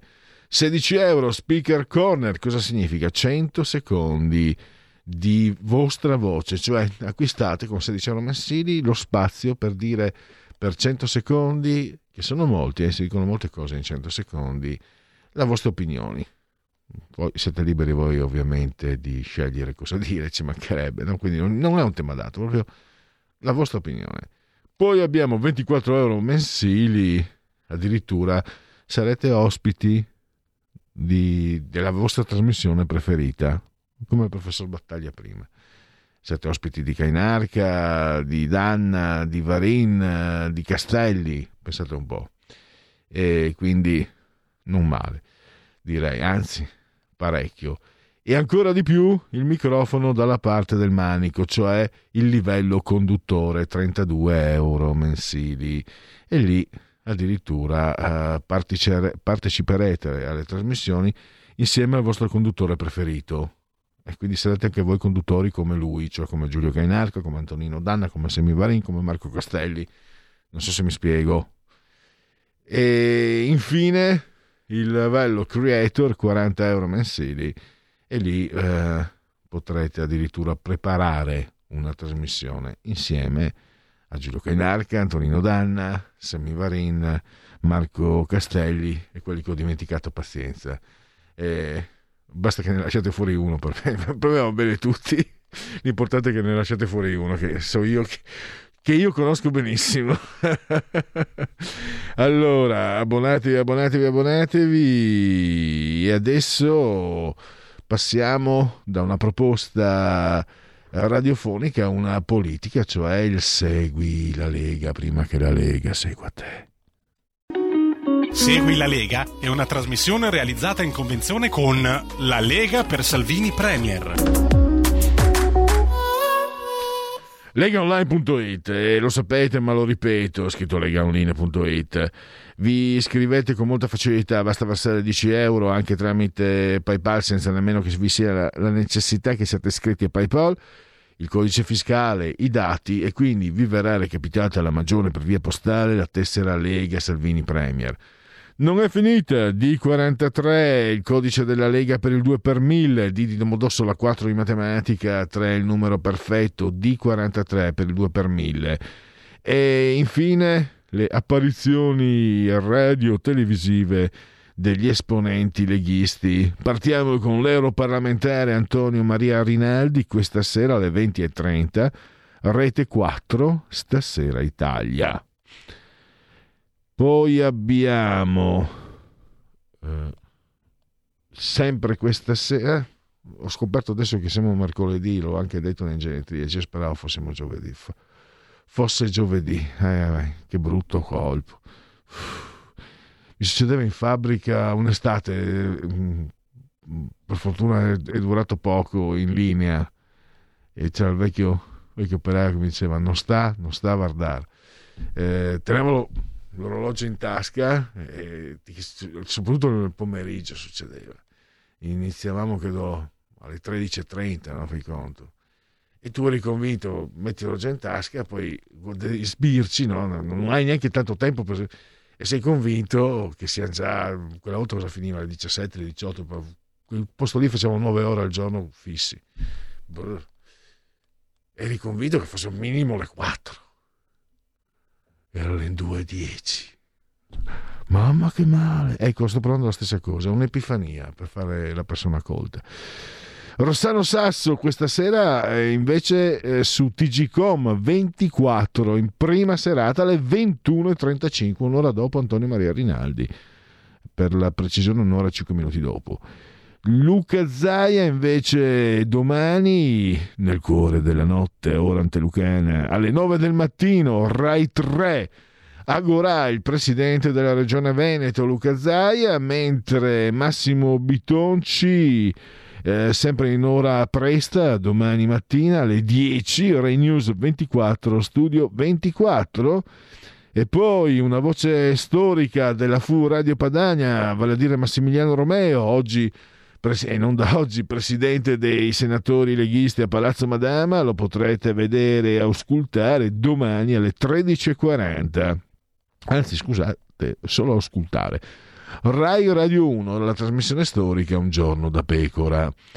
E poi ancora, non è finita, venerdì all'alba alle 8.30 del mattino, il bis di Luca Zaia, lo potete ascoltare Rai Radio 1, Radio Anch'io, e poi sempre venerdì, ma il pomeriggio 17... no scusate, mercoledì, quindi bypassiamo il weekend, mercoledì 8, il giorno della Madonnina, Dario Galli, eh, 17.15 e Sky TG24 rubrica economia. E poi giovedì 9 Massimiliano Federiga, il presidente della conferenza delle regioni, nonché presidente della regione Friuli Venezia Giulia, all'alba, cioè alle 8.35 del mattino, lo potete ascoltare Radio 24, 24 mattino. E per Segui la Lega, SSV. Segui la Lega è una trasmissione realizzata in convenzione con La Lega per Salvini Premier. Andiamo con i gen- Aspetta, fammi controllare prima di partire con i genetriaci. Allora. Ma per chi si abbona allo speaker corner sono previsti 100 secondi ogni quanto? Io proporrei ogni ora. E... tu fai la furba tu fai la fubba. Eh, eh, eh. In un film scambiano Di Capri con l'attore Di Caprio, Angelo da, da Cusago. Pe- scambiano Peppino Di Capri con l'attore Di Caprio. Ah, questa deve eh, non l'ho visto quel film, lo, lo, qualcuno so di averla già sentita riportata. E c'è una telefonata? Ah no, perfetto, allora c'è, ci sono i genetriaci. La verità è che sono cattivo ma questo cambierà. Io cambierò. È l'ultima volta che faccio cose come questa. Metto la testa a posto, vado avanti, rigo dritto, scelgo la vita. Già adesso non vedo l'ora. Diventerò esattamente come voi. Il lavoro, la famiglia, il maxi televisore del cazzo, la lavatrice, la macchina, il CD e l'apriscatole elettrico. Buona salute, colesterolo basso, polizza vita, mutuo, prima casa, moda casual, valigie, salottoli tre pezzi, fai da te, telequiz, schifezze nella pancia, figli, a spasso nel parco, orario d'ufficio, bravo a golf, l'auto lavata, tanti maglioni, Natale in famiglia, pensione privata, esenzione fiscale, tirando avanti, lontano dai guai, in attesa del giorno in cui morirai. Genetriaci dell'undecimo, se preferite il decimo primo giorno di Frimaio, mese del calendario repubblicano. Marie Tussaud, che si chiamava Marie Gourchos, francese, ma al Museo delle Cere a Londra. Alce Nero, che partecipò all'Itrale Bighorn, un Lakota Oglalla. A volte i sogni sono più savi della veglia. Lo scrittore Rex Stout, il bello non esiste in natura. Nero Wolf. Poi abbiamo Woody Kunnisberg in arte Woody Allen, 24 nomination, 4 Oscar. Eh, non ho niente contro Dio, è il suo fan club che mi spaventa. Eh, gliel'hanno copiata non so quanti, ma mi risulta sua. Erasmo, detto Mino D'Amato, Avventura, la tv dei ragazzi anni 70, la signorina Silvani, Anna Mazzamauro, Federico Monti Arduini, il meneghino guardiano del faro negli anni 70, l'attore Richard Pryor, Pryor eh, comico molto celebre, scomparso un po' di anni fa. Eh, ciascuno porta con sé i propri mostri. poi eh, l'attore francese Pierre Arditi, Mon oncle d'Amérique di Louis Malle, lo scrittore francese Daniel Pennac, il signor de Malassène, eh, quelli di sinistra, adesso sembra proprio uno di destra che io non sono uno di destra, eh, l'hanno pompato tanto. Non so, tu l'hai mai letto Pennac, il signor uh, di Malassène, il signor Malassène, Malassène. Oh, non è male, non è male, è anche divertente. Però quando io mm, mi sono, cioè, mi sono accostato per la lettura, ovviamente ne ho sentito parlare più da parte di sinistra, però ho dato fiducia a certe eh, recensioni. Pensavo di trovare chissà che, perché loro te lo fanno passare come se fosse no. Cioè c'è, c'è di meglio, ma tanto anche. Non che questo non valga la pena, però che queste cose bisogna che qualcuno le dica. Poi abbiamo, abbiamo Bette Midler, due nomination, zero Oscar. Ora basta parlare di me. Parleremo, parliamo di voi. Cosa ne pensate di me? Tra l'altro, eh, Daniel Pennac ha detto, eh, un po' agganciandosi tutto sommato a Woody Allen, se Dio esiste, spero abbia una buona scusa.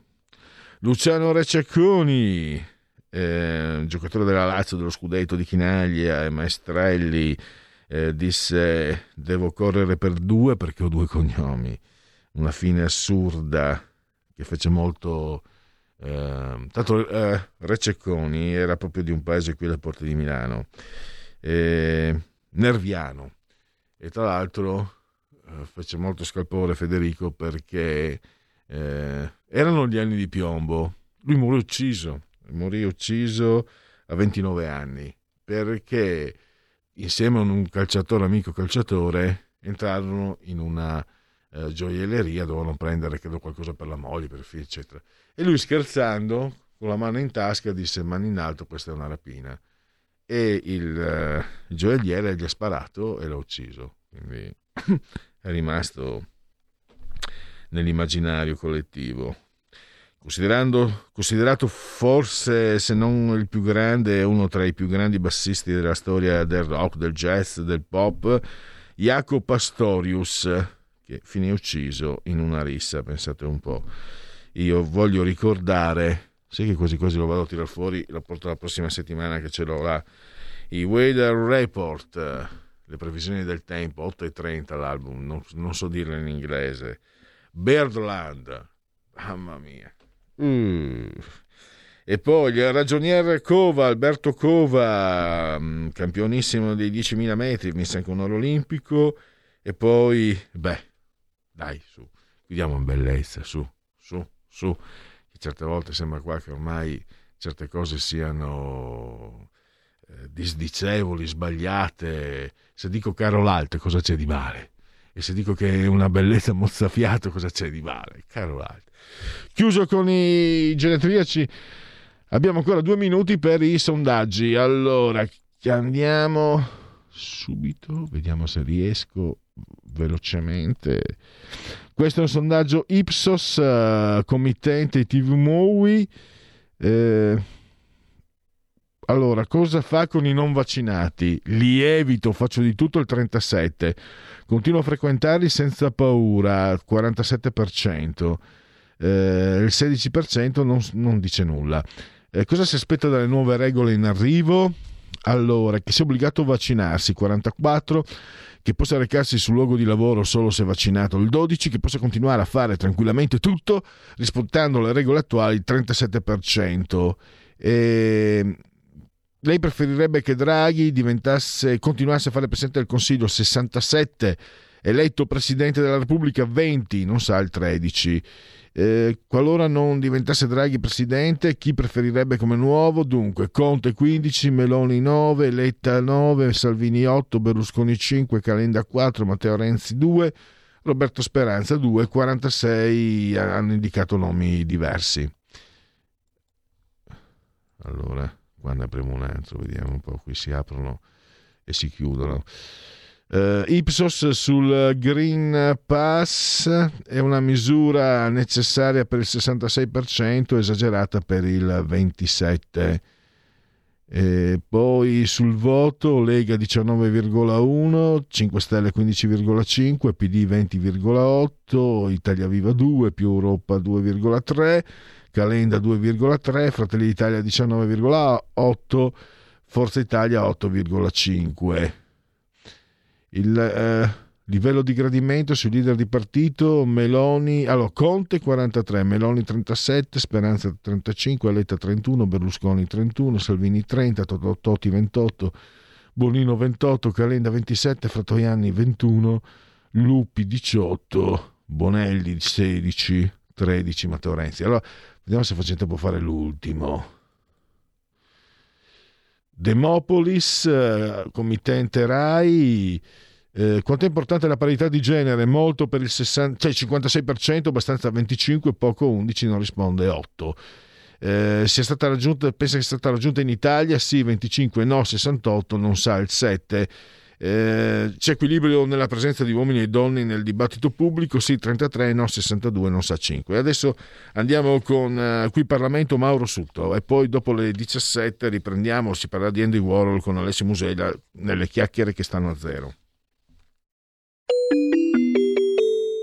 Qui Parlamento. Grazie Presidente, Governo, colleghi e colleghe. Il decreto in esame reca misure urgenti per l'accesso alle attività sportive e ricreative, nonché per l'organizzazione di pubbliche amministrazioni in materia di protezione dei dati personali. Entriamo nel merito. Il provvedimento in esame è di forte impatto sociale, ma è un passo verso la normalità, normalità che come gruppo Lega, e penso di parlare a nome di tutti i colleghi, ritorni nel più breve tempo possibile. Eravamo abituati a fare tante cose, ma la pandemia le ha cancellate. Giorno dopo giorno lavoro, scuola, attività sportive, socialità. L'ho detto due, due settimane fa in quest'Aula, credo nessuno voglia ripercorrere quei momenti. Abbiamo attenzionato più volte il Governo e ringrazio nel merito anche il sottosegretario Costa per la sensibilità e per la mediazione sia politica che eh, sanitaria. Oggi non discuteremo chiaramente emendamenti proprio per la questione di fiducia, ma presenteremo ordini del giorno volti sempre a migliorare un provvedimento. Nessun decreto nasce perfetto, il nostro lavoro è quello di renderlo migliore, dando risposte al Paese e ai cittadini che ogni giorno giustamente si aspettano delle soluzioni da tutti noi. Partite IVA, lavoratori, dipendenti, studenti, pensionati, liberi cittadini la loro voce dentro il Parlamento siamo noi, eletti grazie a loro ed è nostro dovere portare le loro attenzioni qui, dentro il Palazzo. Consapevole che il lavoro da fare è tanto, la strada è lunga in salita, ma passo dopo passo stiamo seguendo la direzione giusta perché i dati dicono questo. Il decreto in esame chiamato Capienze, in realtà ci sono importanti novità sul tema delle riaperture, ma non solo anche norme sulla riorganizzazione e sul rafforzamento della pubblica amministrazione, norme in materia di esame di Stato per l'abilitazione dell'attività forense, norme per l'incremento della dotazione del Fondo nazionale per le politiche e i servizi dell'asilo, disposizioni a tutela della minoranza linguistica slovena della regione Friuli Venezia Giulia e disposizioni in materia di protezione dei dati personali. Il decreto disciplina lo svolgimento nelle zone bianche e gialle di spettacoli all'aperto con differenti percentuali di, eh, di capienza. Nelle zone bianche non è più necessario la distanza interpersonale di un metro e la capienza consentita è pari a quella massima autorizzata sempre in possesso della certificazione verde. Ulteriori disposizioni consente nelle zone bianche lo svolgimento delle attività che abbiano luogo in sale da ballo, discoteche e locali assimilati nel rispetto dei limiti di capienza del 75% all'aperto e 50% al chiuso. Anche la disciplina relativa alla partecipazione degli spettatori agli eventi sportivi è oggetto di modifiche. Le principali novità riguardano l'incremento del limite di capienza delle strutture destinate ad accogliere il pubblico. In zona bianca la capienza non può essere superiore al 75% di quella massima autorizzata all'aperto e al 60% al chiuso. In zona gialla tali percentuali calano rispettivamente al 50% e al 35%. Si prevede inoltre il venir meno in zona bianca dell'obbligo di rispetto del distanziamento interpersonale e di previsione dei posti a sedere preassegnati.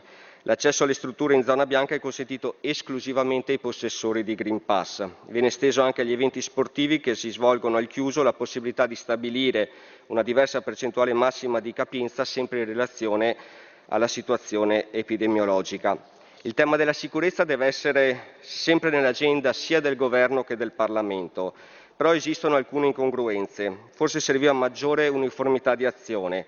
Seguendo i lavori al Senato sullo stesso provvedimento ho visto un emendamento della Lega dove si chiedeva per i bus turistici una capienza completa limitata ai soggetti possessori della carta verde, proposta bocciata dal Governo e poi votata favorevolmente dall'Aula. Basti pensare che per aerei, treni a lunga percorrenza è già prevista questa possibilità. Nell'ultimo decreto partorito dal Governo poi è stata prevista anche per il trasporto pubblico locale. Sempre al Senato è stato accolto un altro emendamento della Lega, dove si prevedeva di vincolare alle necessità del solo popolo afghano le risorse aggiuntive per il fondo di asilo previste dal decreto. La Lega è sensibile alle difficoltà che stanno vivendo migliaia di donne, uomini e bambini afghani ed era importante allontanare definitivamente ogni possibilità di utilizzo dei fondi per finalità differenti da quelli originariamente previste, facendo venir meno l'aiuto del quale il popolo afghano ha assoluta necessità. Apro una piccola riflessione sulla crisi politica in Afghanistan se un decreto legge interviene per attivare 3.000 posti nel sistema di accoglienza è perché c'è la necessità e l'urgenza di far fronte alle esigenze dei profughi afghani che il nostro Paese ha accolto e sta accogliendo tramite canali ufficiali.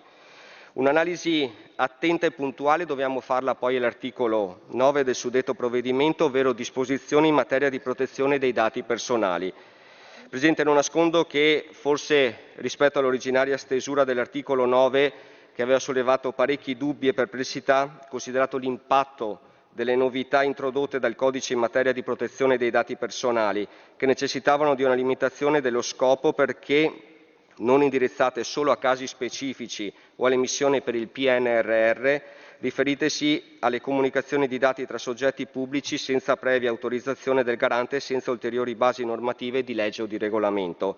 L'articolo è stato interamente sostituito da un emendamento del, del relatore al Senato, il senatore Augussori, che ringrazio per l'ottimo lavoro di sintesi e sinergia che è riuscito a portare avanti su un tema così delicato, proponendo e dialogando con il Governo e gli altri organi interessati con un risultato finale più equilibrato rispetto all'originale una mediazione tra le sollecitazioni del garante della privacy, le esigenze del governo di semplificare la materia della tutela dei dati personali per fini pubblici, al fine di accelerare i meccanismi amministrativi anche in funzione del PNRR.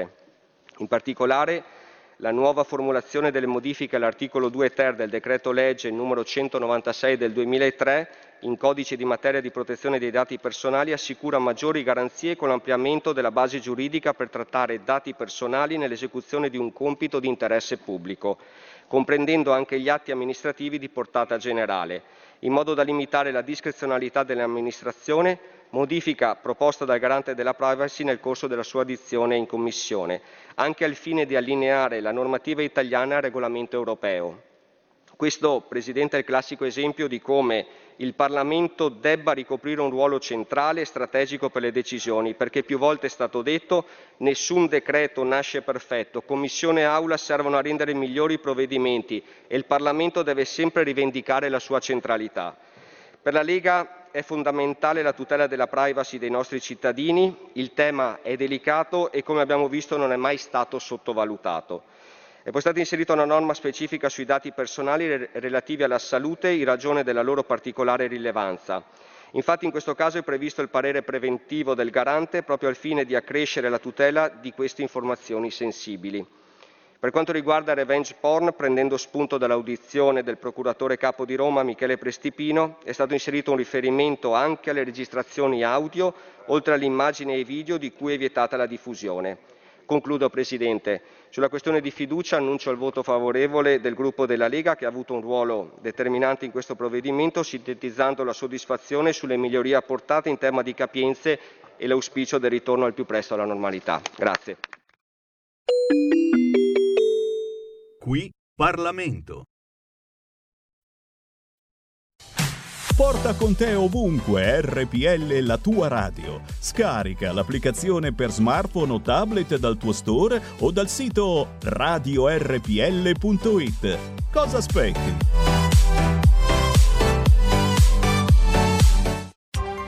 Coming Soon Radio, quotidiano di informazione cinematografica Il leggendario regista Clint Eastwood dirige se stesso in un film intenso ed emozionante. Mio figlio è nei guai. Voglio portarlo via dal Messico. La storia di un viaggio verso casa, che è anche un viaggio nell'animo umano. Tutti dobbiamo fare delle scelte nella vita. Tu devi fare la tua. Cry Macho, ritorno a casa, dal 2 dicembre al cinema. Sarà il più grande show che io abbia mai fatto! Dai creatori di Cattivissimo Me e Minions. Abbiamo solo tre settimane per mettere questo show a strapuntino. Sono tornati. Tocca a noi. E sono pronti a entrare in scena. Sogno di esibirmi a Red Shore City fin da quando ero bambina. Sing 2 in anteprima l'11 e il 12 dicembre e dal 23 dicembre solo al cinema. Voi imbruttiti, stanchi della solita musica, eh? Volete cambiare la playlist della vostra vita? Fate come me, mollo tutto e apro un ciringhito. Dal 7 dicembre al cinema arriva la commedia più imbruttita dell'anno. Mollate tutto e aprite un ciringhito. Come? Ve lo spiego nel mio nuovo film. Tac! Dal regista di Wonder. Caro Evan Hansen, oggi sii te stesso, sicuro di te, ma soprattutto te stesso. Scopri la storia. Una lettera a te stesso? Era un compito per il mio psicologo. Dell'outsider che è in ognuno di noi. Nessuno ti ha firmato il gesso. Te lo firmo io. Caro Evan Hansen. Ora possiamo fingere di essere amici. Dal 2 dicembre, solo al cinema. Fatti sentire per sostenere la tua radio e partecipare in prima persona ai tuoi programmi preferiti. Abbonati a RPL. È facile, economico e democratico. Vai sul sito radiorpl.it, clicca Sostienici e poi abbonati.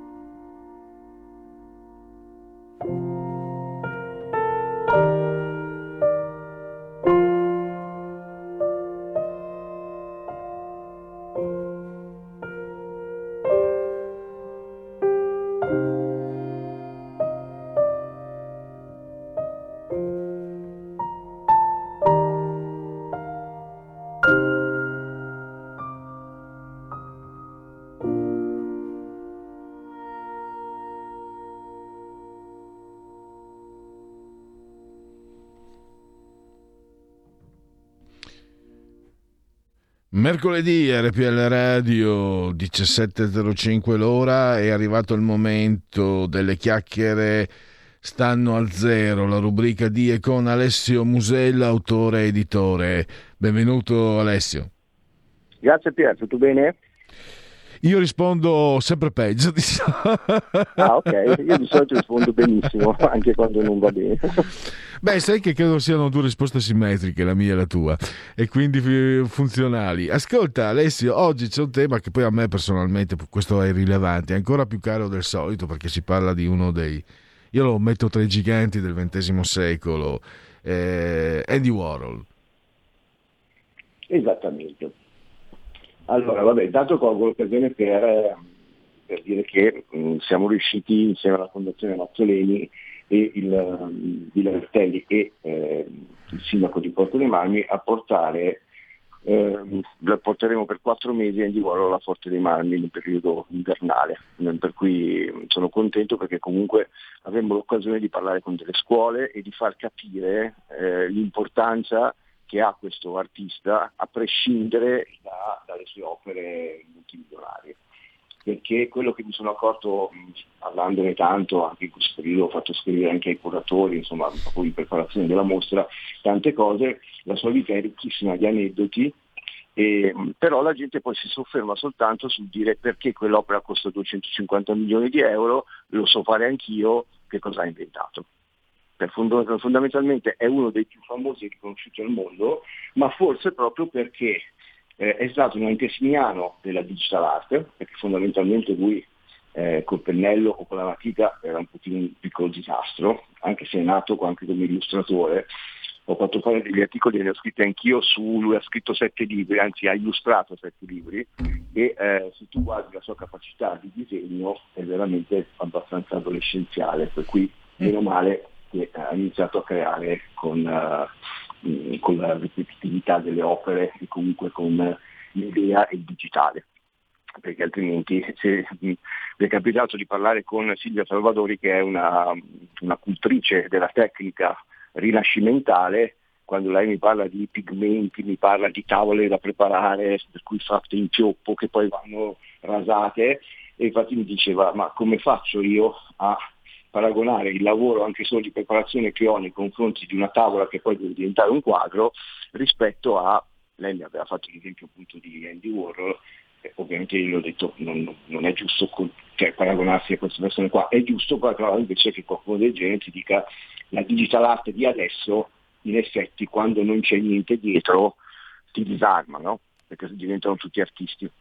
Ed è quello il problema, ed è quello che eh, da una parte interessa, fa interessare Andy Warhol e dall'altra però devono capire la differenza tra la, quello che oggi ognuno di noi è capace di fare con un computer o anche semplicemente con un'applicazione del telefonino, perché se tu vedi, ne avevamo parlato anche l'altra volta, no? sul telefonino schiacci un pulsante e adesso diventi, anzi diventa effetto Van Gogh, effetto Gauguin, cioè, cioè nel senso basta schiacciare un pulsante e il computer fa tutto.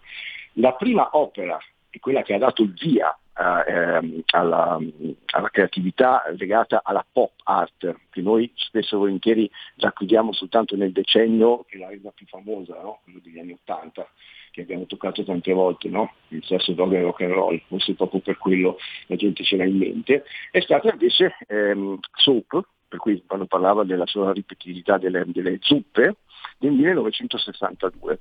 L'idea non è neanche stata sua, è stata di una sua amica e lui eh, da lì cosa, cosa, è iniziato a partire? È partito eh, riproducendo le, le, le, zuppe, per cui una quantità di zuppe una diversa dall'altra come immagine, semplicemente perché si ricordava quando non aveva una lira e quella, quelle zuppe era quelle che sua mamma gli preparava. per cui è partito così da un'idea e poi piano piano si è sviluppata perché poi fondamentalmente la pop art si allarga a macchia d'olio su anche altri artisti, no? però tutti quanti quando parliamo della pop art hanno in testa lui e per cui le sue serigrafie e per cui sue, mh, eh, i suoi volti eh, colorati, eh, i suoi multicolor, no? il fatto comunque di mettere sempre eh, in evidenza un oggetto che, che, del quotidiano. Poi il fatto stesso che potesse essere riprodotto ehm, in, dice, in, serie limitate oppure ehm, oggi come oggi la serigrafia di, di, di, di Warhol la trovi ovunque. Eh, adesso ti racconto un aneddoto spiritoso. Mm. Parlando con, eh, quando abbiamo, abbiamo iniziato a parlare di allestire questa mostra, la prima domanda che mi è stata fatta è ma chi mi garantisce che le opere che portate voi siano originali e non siano quelle che io posso andare a prendere dal cartoliberario. Okay? Perché? Perché fondamentalmente in effetti se tu prendi una, una riproduzione di adesso, eh, la incornici e dici che è di Andy Warhol, non è che ti possa dare torto, cioè nel senso che una volta che l'hai visto alla parete, la suggestione di sapere che è di Andy Warhol, che per cui c'è tutta questa storia dietro, te la fa vedere come un'opera d'arte. Però nel passato e anche adesso ci sono molti che ti dicono vabbè io la mia serigrafia che ho pagato 70 euro, mi fa la stessa scena ed è lì che nasce la curiosità e la criticità del personaggio Warhol, no? il fatto che comunque in teoria chiunque di noi potrebbe avere una riproduzione di Warhol in casa e non c'è nessuno che possa venire a dire guarda che è stata copiata male, perché fondamentalmente si parla di, eh, di riproduzioni dove l'originalità del, del, del, pezzo è data o da, dalla firma del, dell'artista, ma non sicuramente dalla tecnica perché la tecnica oggi è estremamente riproducibile, mentre invece una tecnica di un Tintoretto, una tecnica di Leonardo, cioè devi avere comunque delle capacità di un certo tipo per riprodurla, ok? A partire dalla capacità di rischiare i colori, di utilizzare il pennello. In questo caso, solo che bisogna pensare che è partito nel 1962, capito? Oggi col computer sono tutti bravi a fare Andy Warhol. Per cui quello che va fatto, che va spiegato fondamentalmente alle persone, ed è per questo che sono contento eh, di riuscire a farlo in questi quattro mesi, eh, parlando con persone di diversa estrazione sociale e di diversa cultura e di diversa età. Perché attenzione, quando spieghi e racconti Andy Warhol a un ragazzo di 15 anni, devi avere un certo tipo di approccio. Quando lo racconti a un collezionista che magari arriva da, um, da un altro tipo di, eh, di di arte, no? per cui da quella figurativa o comunque da quella dove c'è una, uno studio accademico dietro, devi fargli capire la bontà del, dell'idea, no? perché poi fondamentalmente che cos'è che si paga a Andy Warhol? La sua creatività, ma il fatto di essere stato il primo a fare una cosa, perché già il secondo non avrebbe senso. Possiamo, eh, Alessio, possiamo dire anche che nel suo famoso eh, tutti saranno, potranno diventare famosi per 15 minuti, c'è un po' il, con, un, il concetto dei social che abbiamo adesso, un po' come se lui avesse fatto, sia stato, eh, per questo anche lo ritengo importante, è stato eh, interprete dell'avanguardia del secolo, quella dadaista secondo me, e poi ha anticipato i giorni che stiamo vivendo. Eh, poi è, è, il classico, quasi una figura, ecco, è più una figura di intellettuale o di artista? È difficile disgiungere le due parti, no? Nel suo caso. Allora, nel suo caso la gente si sofferma solo su questo, ma lui era un autore televisivo, poi è nato come grafico pubblicitario, per cui già pensare agli anni 50, eh, il concetto di grafico che oggi lo fanno tutti quanti, era entrato in quel tipo di discorso. Poi non so se ti ricordi quell'aneddoto buffo che ti avevo detto che lui venne preso da, da grande, questo grande magazine newyorkese perché la caporedattrice venne mossa a, a tenerezza perché quando lui portò con sé la sua, la sua cartella, nel momento in cui stava andando via uscirono degli scarafaggi e perché mm. in quel momento gli la papava male tutto quanto, per cui lei disse ok, hai delle potenzialità, va bene, cominciamo. No? Per cui ecco, la, la, storia di Andy Warhol è anche bella perché è piena di aneddoti piena di aneddoti eh, che possono sicuramente avvicinare le persone al, al, all'uomo, no? prima ancora del, dell'icona o del mito, perché lui comunque aveva un sacco di fragilità. Fondamentalmente, per esempio, si dice che lui fosse gay, ma lui morì vergine senza mai avuto, aver avuto un rapporto, per cui dopo si racconta anche di questo fantomatico rapporto che ha avuto con Basquiat. Il problema era che Basquiat passatemi il termine, era un personaggio, a parte una bellezza molto particolare fisica, uh, aveva questo, questo, um, sua, questo, suo talento che l'ha, che, che l'ha, raccontato come uno dei primi um, street, ok? Come ti dicevo ci sono ancora delle cabine di, della metropolitana di New York che probabilmente hanno qualche suo disegno sopra, però lui era anche, passatemi il termine, un po' scurrile, una puttana, nel senso che comunque era abituato a, a ottenere determinate attenzioni anche attraverso eh, dei modi di fare o di proporsi. No? Lui è stato per esempio anche fidanzato per qualche mese con Madonna, dico Basquiat, per cui quando si era avvicinato a Andy Warhol, siccome Andy Warhol tra l'altro lo, lo, lo conobbe in un bar dove gli fece vedere dei suoi schizzi a Andy Warhol che stava facendo colazione e poi dopo iniziarono a collaborare dopo qualche mese. Okay? Per cui Andy Warhol fondamentalmente questo ragazzo, a parte la bellezza fisica per cui magari se ne innamorò a livello, uh, si dice, platonico, ehm, vide un, un talento. Poi sai, i rotocalchi andarono giù a scrivere sono stati amanti piuttosto che fondamentalmente non è vero neanche questo, però se tu pensi quanto sia attuale anche quello di cui ti sto parlando adesso, parliamo degli anni Ottanta dove in teoria poi soprattutto a New York tutto era concesso, mentre invece adesso nel 2021 è concesso la metà della metà della metà della metà di quello che era successo, che era mm, possibile fare negli anni Ottanta a New York.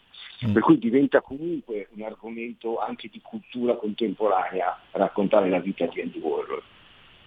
Ah, ti dicevo che è stato anche un autore televisivo, uno dei format eh, che, che più amati adesso, per esempio, eh, che tutti quanti riconoscono da definiti piuttosto che, è stato inventato lui negli anni Ottanta, perché non si inventa, cioè, qua in Italia non si è inventato niente, di solito vanno a comprare i prodotti finiti e i format. Per cui lui fu anche uno, un genio sotto questo punto di vista, e qui non era semplicemente la sua parte artistica, che è quella che ci ricordiamo perché appunto fa, fa scalpore dire che la sua Marilyn Orange è stata venduta a 258 milioni di euro. Poi, nel momento in cui inizi a dare dei valori reali a, in, a, alle opere, è ovvio che qualcuno possa dire sto comprando un pezzo di carta, perché fondamentalmente tu stai comprando la storia della, della pop art, che però infatti sotto certi punti di vista è riproducibile al 100% oggi. Per cui mh, mm, siamo sempre lì quando vai a collezionare eh, dei pezzi che sono difficili da, riprodurre, è un conto, no? Sai, l'autenticità in questo caso, però questo lo rende anche molto attuale e più facile da raccontare ai giovani, perché i giovani sono immediatamente, eh, arrivano immediatamente a quello che fa lui. Perché? Perché quello che adesso è il loro pane, no? attualmente. Però, ripeto, è una cosa che lui ha costruito negli anni. Tra l'altro ha fatto qualche piccolo disegno, ne ho visto uno um, proprio oggi che io non conoscevo, quando disegnò il Vesuvio, anche quello l'ha disegnato in maniera molto puerile ed è stato l'unico disegno che, sempre con colori pop, che lui ha dedicato all'Italia. Per cui nella sua vita, come ti dicevo prima, ci sono talmente tante sfaccettature dalle quali tu puoi prendere spunto che diventa veramente interessante raccontarlo, mentre invece molti altri sono noiosissimi. Certe volte sembra quasi di, di pensare a un alieno, a un alieno che... Perché se io penso uh, per quello che posso pensare io ovviamente, a Andy Warhol, eh, mi sembra di pensare adesso, oggi. Cioè, se io penso quando scopro Andy Warhol, io lo scopro per la famosa, eh, per la banana, per, che era nel disco dei, dei, dei, Velvet Underground, se non ricordo male. E mi aveva colpito quella copertina, anche il disco, la musica, eccetera. E allora, così, ma sto parlando veramente di 45 anni fa. E eh, francamente, pensarlo come lo pensavo allora e pensarlo come lo penso oggi, non vedo in mezzo 50 anni di tempo. Mi sembra eh, 45 anni fa lo vedevo come un alieno e adesso lo vedo come un alieno forse più dentro i tempi di oggi. Eh, sì, però eh, lo sarebbe lo stesso, cioè io ti ricordi che forse ti avevo fatto un esempio per la gente un po' pigra, no? Non lo sa, o comunque non ci ha fatto caso, che comunque lui è nato, è morto negli anni Ottanta, per cui c'erano già video, una cosa o l'altra. Per cui ancora una volta consiglio a molti di andare a vedere o basta digitare su YouTube Andy Warhol e si vede lui che parla, lui che ha le feste. Per cui eh, quando lo osservi un pochino lo togli dal mito, no? perché quando parli di lui vedi le immagini, mentre invece quando lo vedi parlare e muoversi ti sembra uno di noi, cioè, capisci che comunque fa le cose che hanno fatto tutti quanti. E questa è una, è una grossa, un, lui ha questa grossissima forza no?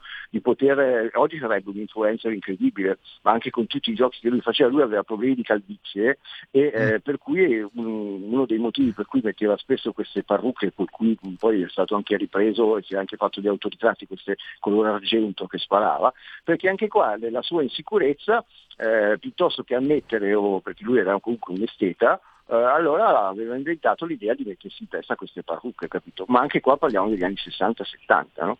Per cui io ecco, se devo paragonarlo a qualcuno della musica, che anche lui purtroppo è scomparso qualche anno fa, è David Bowie. Se devo associare, cioè, me li vedo bene insieme, Andy Warhol e David Bowie, proprio per eh, il genio che avevano e la capacità camaleontica di proporsi in diverse situazioni. Sì, infatti stavo pensando che eh, Andy Warhol poteva, per l'età forse no, ma avrebbe potuto benissimo recitare quel film nel quale eh, David Bowie interpreta il ruolo di un alieno caduto sulla Terra. Non so se l'hai visto. Eh, ma infatti io pensavo a quello, quando tu mi hai parlato di alieno mh, mm, mi sono ricollegato abbastanza a, a, quello che stai dicendo adesso, di, per quello eh, che mi è venuto in mente. Anch'io devo dire che diciamo come retro pensiero avevo David Bowie, quindi...